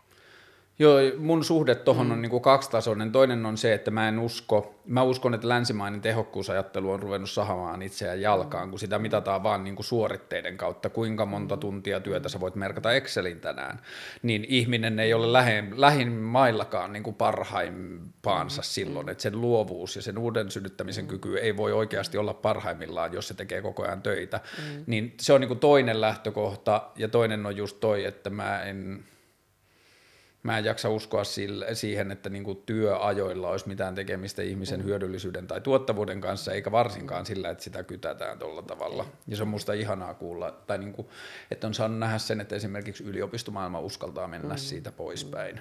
Mutta se mua ihmetyttää, miten niinku, yritysmaailma ei ymmärrä sitä. Tai niinku, että kuinka paljon, niinku, että vielä mä kuulen silleen verrattain moderneista firmoista, että mun työkaverit sanoo, että joo, että meillä tulee ensi kuussa, että meillä alkaa työajan seuranta. Se on aika jännä. Sen mä ymmärrän, että joillakin aloilla voi olla hyvä seurata, kun väki tekee niin paljon ylitöitä. Just tämä, ja sitten on, siis, täytyy muistaa, että on aloja, joissa tuottavuus on suoraan yhteydessä käytettyyn aikaan, niin kuin mikä tahansa mekaaninen työ tai joku tällainen, mutta että mitä tahansa työ, joka liittyy ongelmanratkaisuun tai asioiden tekemiseen, niin kuin uusien asioiden tekemiseen, jota iso osa meidän työstä alkaa olla, niin sitten sillä ei pitäisi olla mitään tekemistä enää sen kanssa.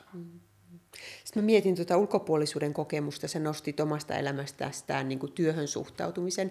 Sitten mä mainitsin nämä niitä nuoret, joita mä oon tutkinut, mutta sen lisäksi mä oon sitten tutkinut samaa sukupuolta olevia pariskuntia. Ja heidän kokemustaan, se oli ennen kuin avioliittolaki tuli voimaan, mutta heidän kokemustaan rukoushetkestä kirkossa heidän parisuhteensa puolesta. Ja ne puheet oli aika paljon ulkopuolisuuden puheita. Että väki puhuu, että no kun tää on, he oli arvoiltaan kristillisiä pariskuntia, he halusivat sen niin kuin rukoushetken, mutta et sanoi, että moni kertoo, että joo, he sai pitää se jossain kerhohuoneessa, heitä ei päästetty kirkkotilaan, tai sitten, että he ei edes yrittäneet, että he piti sen kotona, jotta eivät niin kuin ärsyttäneet seurakuntaa, ja näin poispäin, niin niissä tarinoissa oli hirveän paljon ulkopuolisuuden kokemuksia ihmisiltä, jotka kuitenkin mielsivät identiteettinsä hyvin luterilaisiksi ja halusivat kuulua sisälle, mutta kokivat, että heidät sysätään ulos. Ainoastaan niin kuin heidän seksuaali-identiteettinsä tai sukupuoli-identiteettinsä takia. Ja siinä musta tämä niin kuin sisäpiiri, ulkopiiri, niin jaottelu on hirveän selvästi näkyvissä, että siinä on niin useampia sisäpiirejä. Että se on niin dramaattinen. Mun isä, joka oli siis lestadiolainen maallikkosaarnaaja, joka niin sanotusti vapautettiin, eli niin laitettiin pois siitä puhujan virasta, niin yksi isoista asioista, niin kuin syistä oli just tämä, että se oli yksi niitä lestadiolaisuuden sisällä olevia ihmisiä, jotka ihmetteli sitä, että jos Raamattu sanoo, että pitää rukoilla vihollisen puolesta, niin millä tavalla samaa sukupuolta oleva pariskunta on vielä jotain pahempaa kuin vihollinen, että sen puolesta ei voi edes rukoilla. Joo. Ja se on niinku ehkä semmoinen kiinnostava jotenkin kirkkoon ja kristinuskoon liittyvä ajatus, että kirkon niin kuin siihen johonkin uskonnollisimpaan siipeen tuntuu liittyvän se ajatus, että jos se kirkon käsitys oikeasta elämästä laajenee, niin heidän oma todellisuutensa murenee. Ja se on mulle jotenkin hankala yhtälö, että niin kuin just tämä niin kuin aito avioliittoporukka, joka oli nyt Pride-kulkueessakin, joka tuntuu ihan silleen, niin kuin, että aikuiset ihmiset, että teidän niin kuin sympatiamittarinne on rikki, ja että te olette kertomassa helvetistä näille ihmisille nyt, jotka puhuvat rakkaudestaan. Niin se, että miten se esimerkiksi aito avioliitto lähtö tai ajatus, niin miten siinä ajatellaan, että se, että muilla ihmisillä on oikeus samaan, niin se on pois heidän avioliitoltaan. Niin se on tosi vaikea.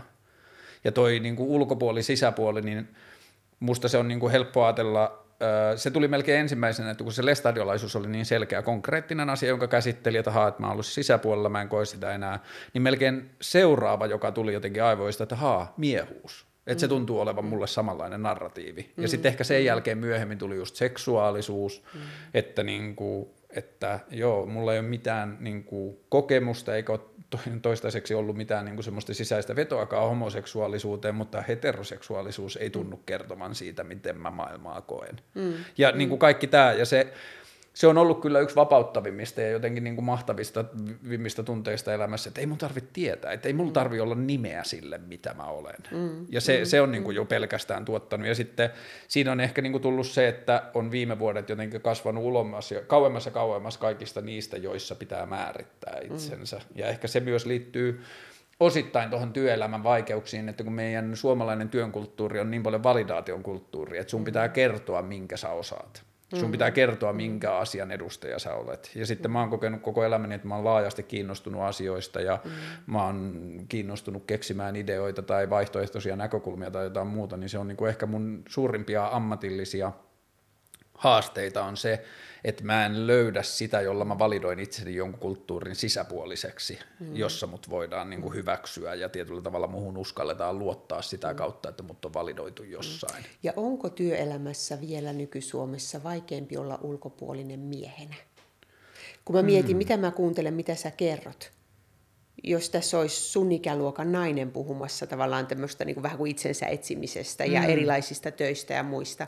Mun näkemys, näppituntuma on se, että suomalaisen miehen identiteetti niin kuin stereotyyppisesti vielä liitetään niin vahvasti työhön ja palkkatyöhön. Hyvä ajatus. Et mä ajattelen, että niin kuin miehenä sun voi olla tuossa tilanteessa vielä vaikeampi ja koet enemmän ulkopuolisuutta kuin jos sä olisit nainen. Se saattaa liittyä myös perheen päänä olemiseen. Mulla on siis, niin kuin siis, että mä erosin 2 vuotta sitten 17-vuotisesta suhteesta ja mulla on 2 lasta ja tietyllä tavalla mun lapset ja ex-vaimo on jäänyt asumaan siihen kotiin, missä me asuttiin ja sitten se elämä on mennyt niin, että mä oon paljon vähemmän siinä perheyhteydessä, niin se jo on niin kuin mulle yksi ulkopuolisuuden kokemus siinä, että mä en ole perheen pää samalla tavalla, mutta että kun sen suhteuttaa tuon työmaailmaan, niin tuossa on mun mielestä tosi paljon logiikkaa, että tietyllä tavalla, ja ehkä mä näen myös naisissa, vai en mä tiedä onko se sitä, mitä tarinoita kerrotaan, mutta että viime vuosina tietyllä tavalla on ollut se yksi narratiivi siitä 30-vuotiaasta tai 35-vuotiaasta, joka jättää työnsä ja niin kuin hoitaa sen joogaopettajan koulutuksen ja niin edelleen. Että jotenkin liittyykö se sitten ehkä emansipaatioon tai johonkin muuhun, mutta että toi on totta, että mä niin kuin, kyllä se, joo. Että ehkä liikkumatilaa mun mielestä nyky-suomalaisyhteiskunnassa jotenkin, mä luulen, että tytöillä ja naisilla on ehkä helpompaa. Joo, se voi liittyä myös siihen, että tämä niinku työn mullistus osuu vähän samaan, on osunut vähän niinku samoille vuosikymmenille kuin meidän niinku uudenlainen tasa-arvokeskustelu, ja sitten me ollaan opittu tai osattu avata sitä enemmän sieltä kautta, että kun naisten asema yhteiskunnassa on vaatinut niin paljon enemmän huomiota ja korjaamista, niin tietyllä tavalla ehkä tämä meidän miesten asema on vielä vähän niinku just jossain. Ja sitten kun ne miehuuden mittarit, niin kuin varsin... Ehkä se, että ne mittarit on kuitenkin työperäisiä, niin osittain, tai urheiluperäisiä, tai jotain tämmöisiä. Kilpailu, menestys, validaatio, niin kuin strukturaalinen jonkinlainen niin kuin leima siitä hyvästä. Ja sitten kyllä mä nyt tunnistan sen niin kuin tosi hyvin myös se, ehkä se tässä niin kuin Helsingin jotenkin tällaisessa kerrostalokuplassa ei näy niin paljon, mutta että jotenkin suomalaisessa mieskuvassa on kuitenkin ollut aika paljon se, että millä autolla sä ajat, millaisessa talossa sä asut, minkälaisen elämän sä pystyt tuottamaan perheellesi ja millä tavalla se sun niin kuin maallinen menestys näkyy siinä. Ja varmaan se ulkopuolisuuden tunne jossain määrin kumpuaa tosi paljon sieltä, että ne mittarit ei ole koskaan tuntunut omalta, ei ole ollut vetoa menestyä siinä niin kuin kisassa. Niin se on jo sitten ensimmäinen, että sitä jää vähän niin kuin kentän laidalle katsomaan, kun muut pelaa täysillä. Että ei ole tarve mennä siihen porukkaan sisään. Että se niin kuin oma jotenkin tyytyväisyys tai onnellisuus elämään ei perustu siitä, että minkälaisia mitaleita saa tai kuinka hyvin pärjää verrattuna muihin. Ja se niinku tää on tosi kiinnostavaa, että tää niinku mä olin jotenkin perehtynyt sun niin kuin lähtökohtiin ja tutkijatyöhön ja muuhun just enemmän niin kuin tämän kuoleman kautta, mutta sitten kun me Annin kanssa ennen ohjelmaa, niin kuin mä kerroin Annille susta ja niin kuin näin, ja sitten Anni selaili myös puhelimella, googlasi sun nimeä, sitten, että täällä on tämä yhteisöulkopuolisuusasia, ja sitten mä olin, että mä törmäsin siihen joskus aikaisemmin, mä olin unohtanut sen kokonaan. Ja sitten saman tien kun se tuli puheeksi, mulla tuli vähän semmoinen olo, että nämä itse asiassa kyllä liittyy vähän toisiinsa.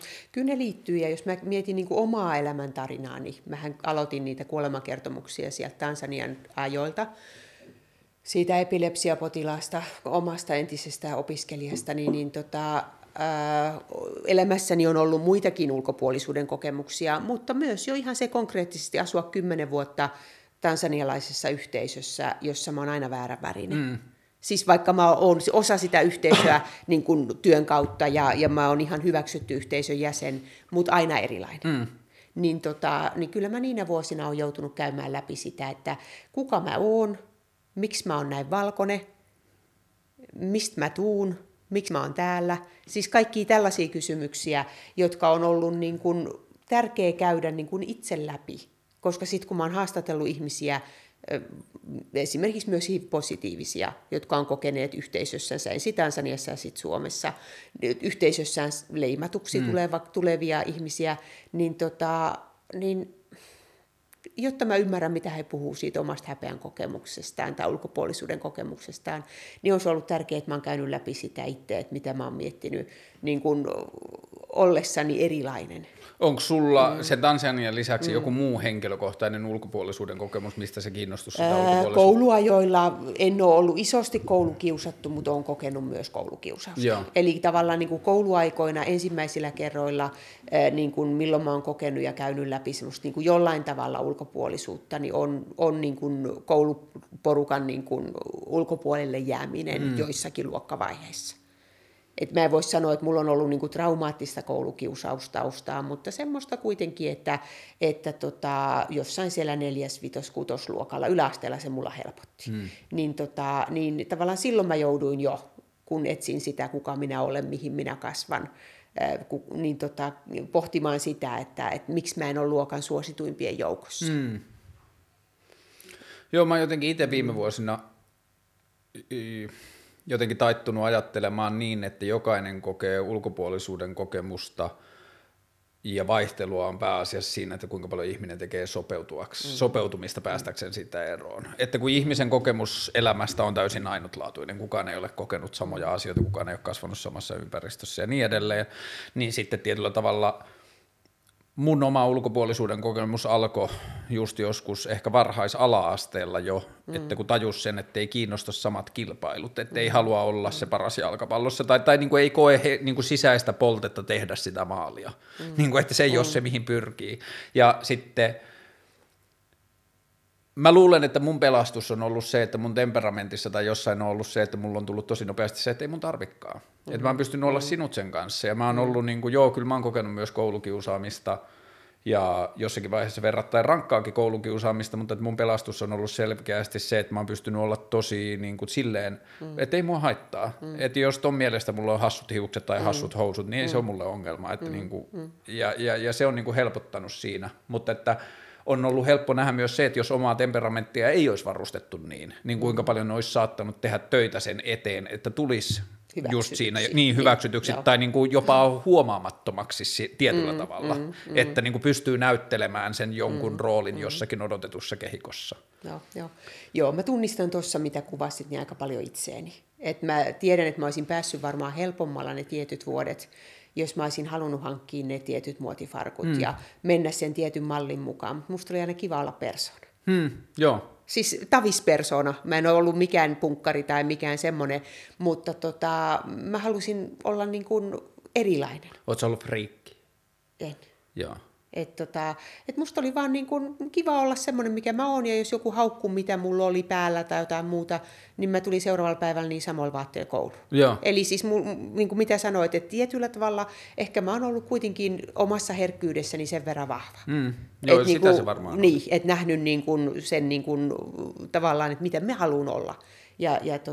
Ja sitten vaan hakanut päätäni seinään ja ottanut vastaan ne haukut, ja kyllä ne sitten lopetti jossain vaiheessa, kun totesi, että se ei kauheasti Hetkahduttihan se minua sitten niin kuin sisältä, mutta mä en halunnut antaa sen näkyä ulos. Onko se tunne jatkunut läpi elämän? Ei samalla tavalla. Sanotaan, että se tunne on jatkunut, että mä haluan olla, mun ei tarvitse kuulua isoihin porukoihin. Joo. Että se tunne on jatkunut, että musta on kiva tehdä jotain asioita vähän eri tavalla. Onko se, että sä oot päätynyt tutkimaan ulkopuolisuutta, niin onko siihen liittynyt jonkinlaista itsevalidaatiota? Tai niin kuin tapaa ymmärtää omaa maailmaa ja omaa suhdetta maailmaan paremmin tutkimalla sitä muiden kautta? Osittain sitä, osittain vaan se, että nämä on niin järjettömän kiinnostavia aiheita. Niin, aivan. Et ne on niin kuin, mä luulen, että siellä on sekä syytä että seurausta. Muistatko, mistä kuolema tuli? Kuolemaa mä lähdin tutkimaan. Mä tutkin väitöskirjassa lapsettomuutta Tansaniassa, niinä Tansanian vuosina. Ja siellä törmäsin ekat AIDS-potilaat kodeissa. Kun mä kävin haastattelemassa lapsettomia ihmisiä, niin oli sukulaisia AIDS-potilaita. Ja sitten mä lähdin tutkimaan AIDSia ja sitä kautta mä lähdin tutkimaan kuolemaa. Et se on ollut ihan tämmöinen polku muiden tutkimusaiheiden kautta. Mutta vielä kun mä palaan näihin kuolemateemoihin, ja itse kerroit ja mietit, että miten sulla on niinku muuttunut suhde muutaman vuoden aikana niihin, niin kyllä mulla suhde muuttui vielä eri tavalla siinä vaiheessa, kun molemmat omat vanhemmat ja appivanhemmat kuoli. Sillä tavalla, että tavallaan niinku, en mä ajattele reilu 50-vuotiaana, että mä välttämättä kuolen ensi vuonna. Mutta mä tiedän, että mä oon nyt se niin kuin vanhinta ikäpolvea omassa niin kuin sukulinjassani. Mulla on 3 nuorta aikuista tytärtä. Niin kyllä se siinä vaiheessa, kun mun äiti oli viimeinen niin kuin isovanhemmista omille lapsille, joka kuoli, niin sen jälkeen niin kuin se oma kuolevaisuus tuli kauhean paljon luontevammaksi. Niin, että sulla on vähän niin kuin jonotusnumero niin, mulla on se jonotusnumero seuraava. Mutta ei ahdistavana, vaan semmoisena, että tää on nyt, se on seuraavaksi on mun vuoro. Selkeyttikö se jotakin semmoisia, niin kuin, tai toiko se pintaan jotain semmoisia kysymyksiä tai kysymyksiä, jotka yhtäkkiä vaati vastauksia, jotka on vaikuttanut ihan sille jotenkin arkeen tai elämäntapaan tai valintoihin? Ei isosti, mä luulen, että mä olin jo sitä ennen niitä miettinyt. Mutta kyllä jotain, että mitä sä puhuit noista omista arvoista ja työelämästä ja muuta, niin kyllä mä yritän ajatella sillä tavalla, että ne mitä ratkaisuja mä teen, niin niihin ei raha vaikuttaisi. Eli tavallaan jos ajattelee niin kuin omia arvoja, ja esimerkiksi kun pyysit mua tänne tai mua pyydetään johonkin muuhun haastatteluun mukaan, niin en mä tämmöisistä ikinä ota rahaa. Koska siis niin kuin, mun mielestä niin kuin se ajatuksesta yhteinen jakaminen ja keskustelu on tärkeämpää. En mä tämmöisiä tee rahan tähden. Joo. Tavallaan ajatellen niin kuin omia arvoja sillä tavalla, että niin kuin, et joku muu on tärkeämpää kuin se raha. Et sä koet, että se ehkä jollakin tavalla myös liittyy siihen, millainen suhde sulla on kuolemaan. Minusta se liittyy siihen, koska en mä niitä rahoja täältä mukaan saa. Siis tämä ajatus sillä tavalla. Ja toinen, että miksi mun tarvitsisi kauheasti niitä kerätä. Niin, Käärälinnassa ei ole taskuja tyyppisesti. Niin. Oletteko ajatellut, löysin artikkelin siis siitä, että paljon kuolema maksaa ylipäätään. Niin kuin ympäröivälle suvulle. Niin, tai yhteiskunnalle kuolemahan on tosi kallista. Täällä on siis ihan artikkeli lastattu siitä, että miten vaikka liikenneonnettomuudessa kuoleminen maksaa. Tai sitten ihan niin kuin vanhuuteen kuoleminen kotiin. Niin.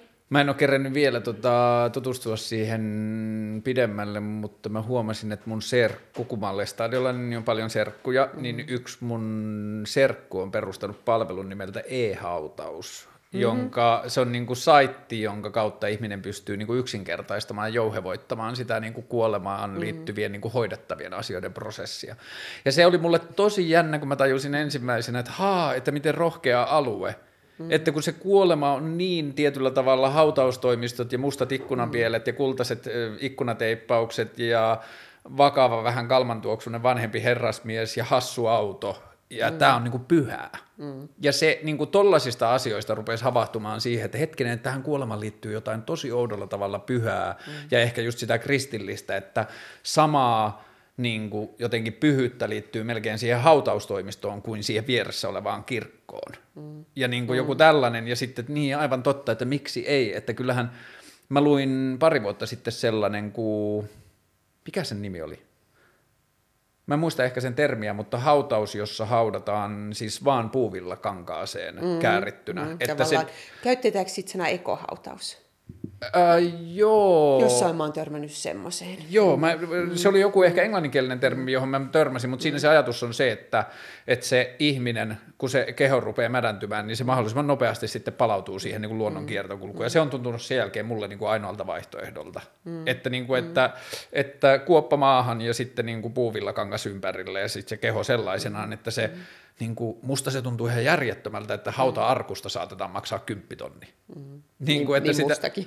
Se tuntuu ihan tosi ihmeelliseltä, että mitä helvettiä tässä tapahtuu, että, niin kuin, että kuljetetaan se kirkon käytävä päästä päähän, ihmiset näkee, ja sitten viedään sinne pihalle ja monttuun, ja sitten se hidastaa sitä tietyllä tavalla sen ruumiin energian palautusprosessia, varmaan jollain 7-8 vuodella, kun siellä on pehmusteet ja puurungot ja rautakehykset ja kaikki. Se tuntuu tosi hullulta.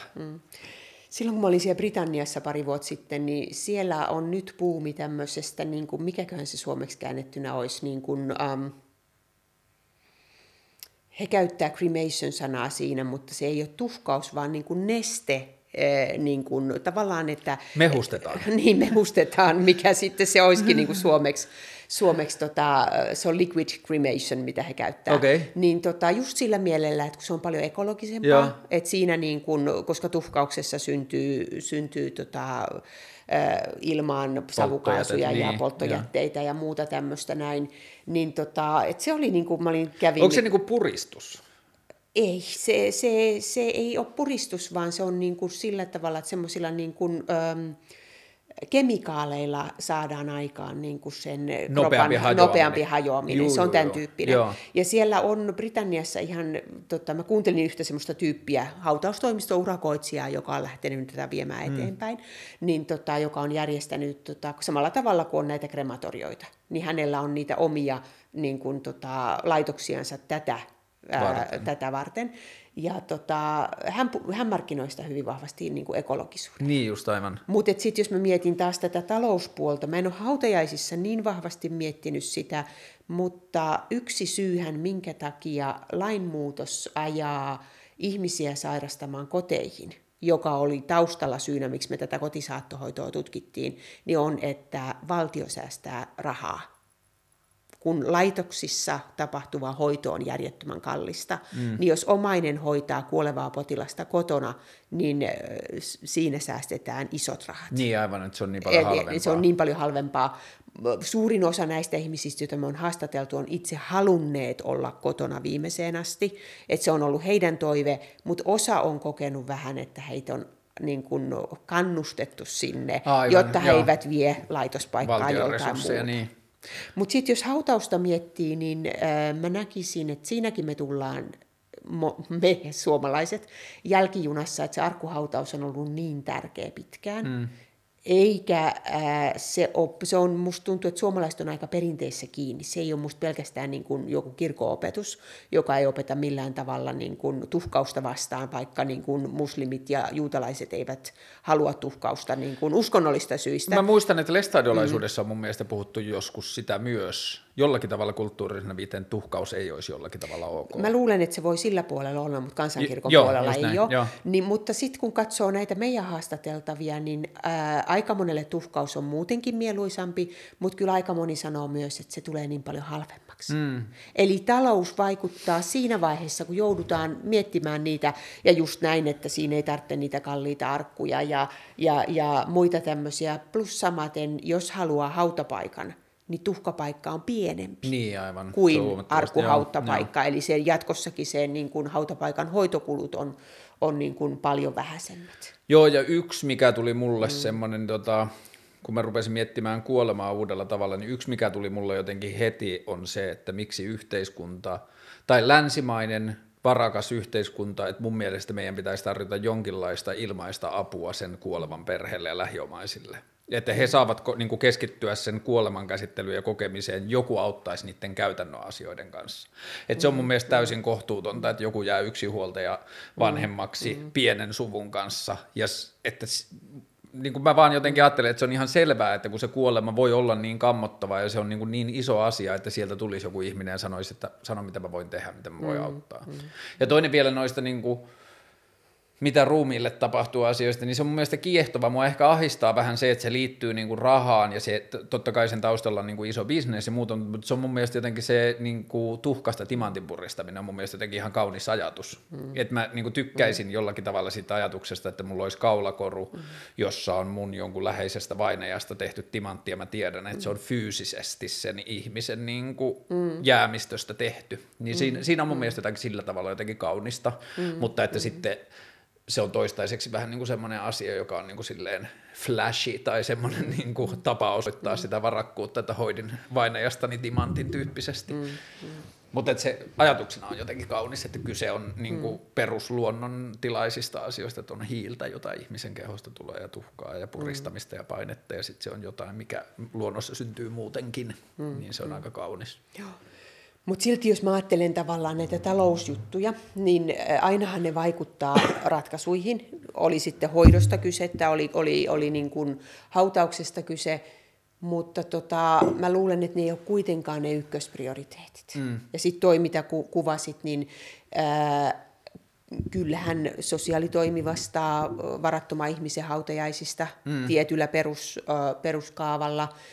Ja sitten kiinnostuksella katsoin ihan vaan uutisista sitä, että kuinka tämän uuden mikä sen nimi nyt on, kun maistraatit siirtyi tähän yhdistyi johonkin muuhun, niin siellä tuli tämmöinen näin, niin siellä pyritään nyt siihen, että digitalisaation kautta nämä kirkonkirjat ja kaikki muut olisi niin kuin yhdessä yksikössä, joka helpottaisi näitä perunkirjoituksia ja kaikkea mahdollista muuta.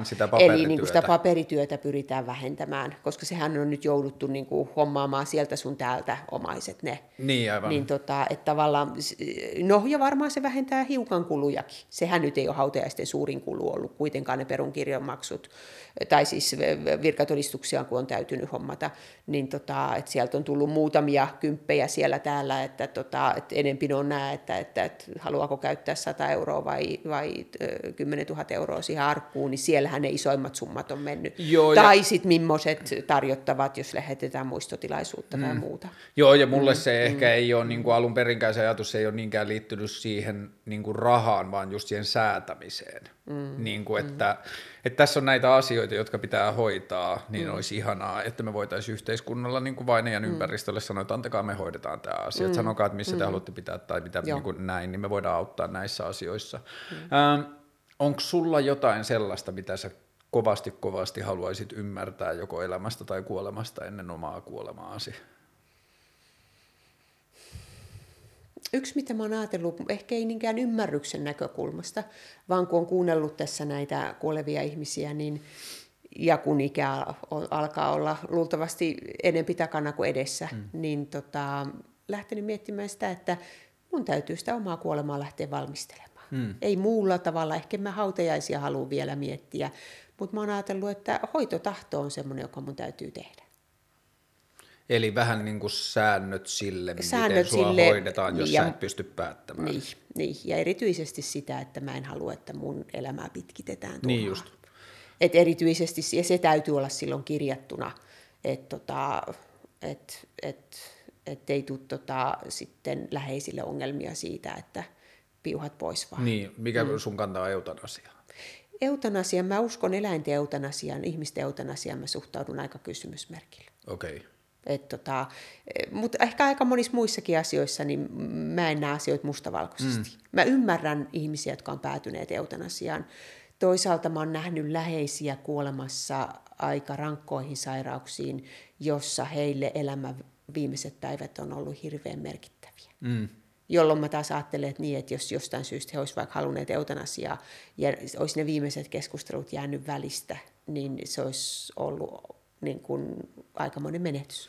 Se oli mulle jotenkin semmoinen, joka mulle ei edelleenkään ole selkeätä. Mulla on niin kuin vaan se selkeä lähtökohta eutanasiaan siinä mielessä, että mä en halua, että yhteisö kieltää ihmisiltä omaan elämään liittyviä asioita. Että se on niin kuin ensimmäinen, mutta että sitten se, että niin kuin oma suhde eutanasiaan, niin se oli mun mielestä jotenkin tosi silmiä avaava ja niin kuin varmasti tätä tulee mietittyä vuosia vielä, jos luoja päiviä suo, mutta että niin kuin siis tämä, mikä tapahtui Hollannissa muutama vuosi sitten, että siellä oli semmoinen noin 20 tyttö, jolla oli tosi traaginen ja traumaattinen niin kuin lapsuus, seksuaalista hyväksikäyttöä ja muuta. Ja se, niin, mä luulen, että mä muistan sen. Joo, ja siinä oli, niin kuin se pohja oli siis se, että se oli, hän haki itselleen oikeutta saada kuolla, koska niin kuin oli niin kuin tullut psykoterapia ja kaiken muun niin kuin kautta siihen tulokseen, että hän tai jotkut ympärillä olevat ihmiset lisäksi eivät uskoneet siihen, että se pystyy niin kuin saattamaan itsensä nautinnolliseen elämään. Ja se on ollut mulle niin kuin tosi semmoinen, niin kuin, että ensimmäisenä mulla on se, että hyvä, että annettiin tehdä niin. Että mun mielestä ihmisellä pitää saada olla oikeus päättää. Mutta että sitten mitä se tarkoittaa elämästä laajemmin ja muuta, niin se on tosi, tosi mielenkiintoinen ja monitahoinen kysymys. Joo. Eutanasiaa mä oon miettinyt paljon. Se on vaikea kysymys. Ja ehkä se, että mä en usko mustavalkoisiin vastauksiin, niin en mäkään kellekään muulle voi sanoa, että sä teet väärin, jos sä päädyt eutanasiaan. Niin. En mä koe, että mulla olisi mitään semmoista auktoriteettia tai mahdollisuutta. Mutta ainakaan tällä hetkellä, jos mä mietin itseäni, niin mulla on semmoinen olo, että mä haluaisin hyvän luonnollisen kuoleman. Mutta mä oon perusterve ihminen. Niin, että kanta voisi muuttua, niin, jos tilanne kanta voi muuttua, jos on kovia kipuja ja joku semmoinen sairaus, joka vaan pahenee. Mitä sä haluaisit niin kuin kaiken sun kuoleman kanssa tekemisissä olemisen jälkeen, niin mitä sä haluaisit, että meidän yhteiskunnallinen tai kulttuurinen keskustelu kuolemasta jotenkin havahtuisi tai osaisi keskustella toisella tavalla? Mä toivoisin, että me opittaisiin välittämään läheisistä, koska kuolemaan liittyvää keskustelua ihmiset kokee olevansa aika yksin. Myös surevat ihmiset kokee olevansa aika yksin. Et silloin me muistettaisiin itse yksilöinä ja yhteiskuntana, yhteisöinä, niin kun pysähtyä niiden ihmisten äärelle ja tarjota, on se sitten konkreettista apua, niin kuin tuossa sanoit, että vaikka niiden hautajaisen järjestelyyn, tai on se vaikka konkreettista apua, jos toinen ei jaksa laittaa ruokaa, niin hei, että tuutko sä meille syömään. Mä oon aika idealisti. Ehkä mä jotain pientä niin kuin semmoista yhteisöllistä kuplaa kaipaisin, semmoista herätystä, että mitä me voitaisiin. Mä en ajattele, että sen pitää jonkun viranomaisen tulla ja tehdä. Joo. Mä ajattelen, että mitä me voidaan niin kuin kansalaisina, läheisinä, naapureina, sukulaisina, mitä me voidaan olla tekemässä siinä tilanteessa, kun joku toinen tarvitsee apua. Joo, mä itse jotenkin ajattelen tosi samaa, ja mä ajattelen just noin, että sitä ei voi yhteiskunta tai laki tai säädökset tai joku muu tehdä, ja mä itse näen jotenkin ainoaksi lääkkeeksi sen, että meidän pitää vaan uskaltaa puhua rohkeammin kuolemasta, meidän pitää vitsailla kuolemasta, jos siltä tuntuu, ja musta se on ollut tosi ihanaa, kun on tavannut välillä jotakin niin kuin ystäviä tai tuttavia tai muita läheisiä, jolta on läheinen kuollut. Ja musta se on tuntunut aina tosi hyvältä, kun se läheinen on jossain vaiheessa vitsailu jollain tavalla siihen kuolemaan liittyen, niin se on tuntunut musta aina tosi oikealta, että mä en voi vaatia sitä keltään, ja mä ajattelen, että mulla on tietyt rajoitukset, että miten mä voin puhua, jos puhutaan jonkun toisen ihmisen suhteesta läheiseen ihmisen kuolemaan tai käsitellään sitä, niin mulla se ei niin kuin liity muhun, mutta että se, että kun ihmisellä on vaikka puoliso kuollut tai jotain muuta, ja sitten kun, jos se pystyy vitsailemaan siitä, niin se tuntuu musta tosi hyvältä. Tai oikealta, että, niin kuin, että siinä mennään jotenkin oikeaan suuntaan. Ja että jotenkin tuntuu, että kuolema on ollut jotenkin vähän semmoinen niin kuin melkein taikauskoinen ajatus, että jos sitä puhuu, niin se tulee lähemmäksi. Ehkä näkyy niissäkin, että potilaat kokee, että heidän läheistä ei halua puhua. Että siellä on varmaan tuommoista ajatusta, että sitten manataan sitä kuolemaa, tai se tulee liian nopeasti, jos me puhutaan siitä.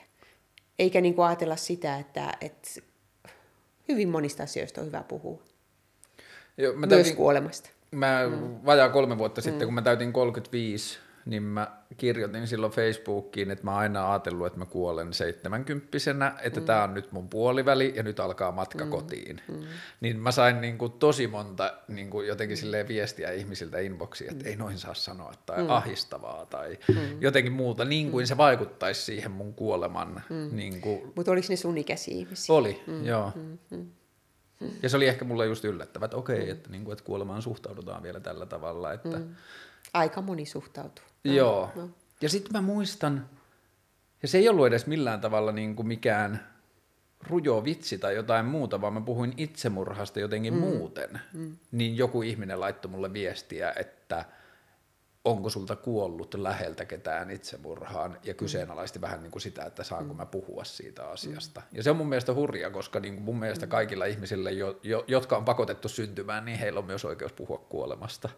Että se kuuluu kaikille yhtä paljon. Mutta ehkä siinä itsemurhassa on vielä leima. Niin. Vaikka se leima on paljon vähäisempi kuin muutama 10 vuotta sitten, niin mä luulen, että siinä on sen verran vielä sitä leimaa, että se tekee ehkä sen vielä vaikeammaksi. Niin.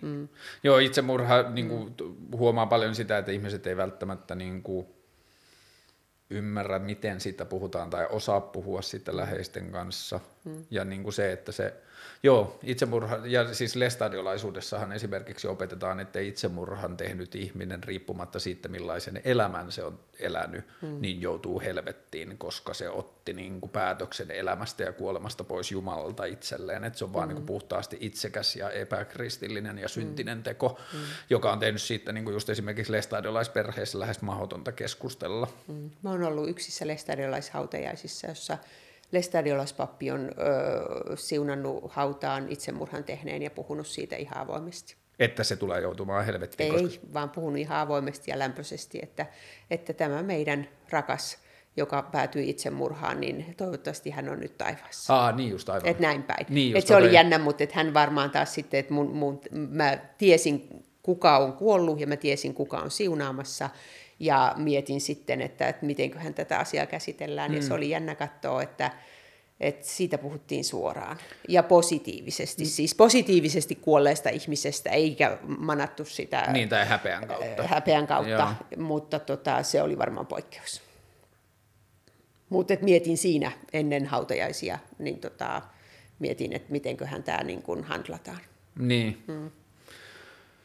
Joo, mä oon nähnyt jotain semmoisia perheitä, joissa tuntuu varsinkin niin kuin vanhempien osalta, että ei ole koskaan oikein niin kuin pystytty täysin käsittelemään sitä lapsen kuolemaa, koska siihen on liittynyt tämä niin kuin hengellinen dilemma ja monimutkaisuus.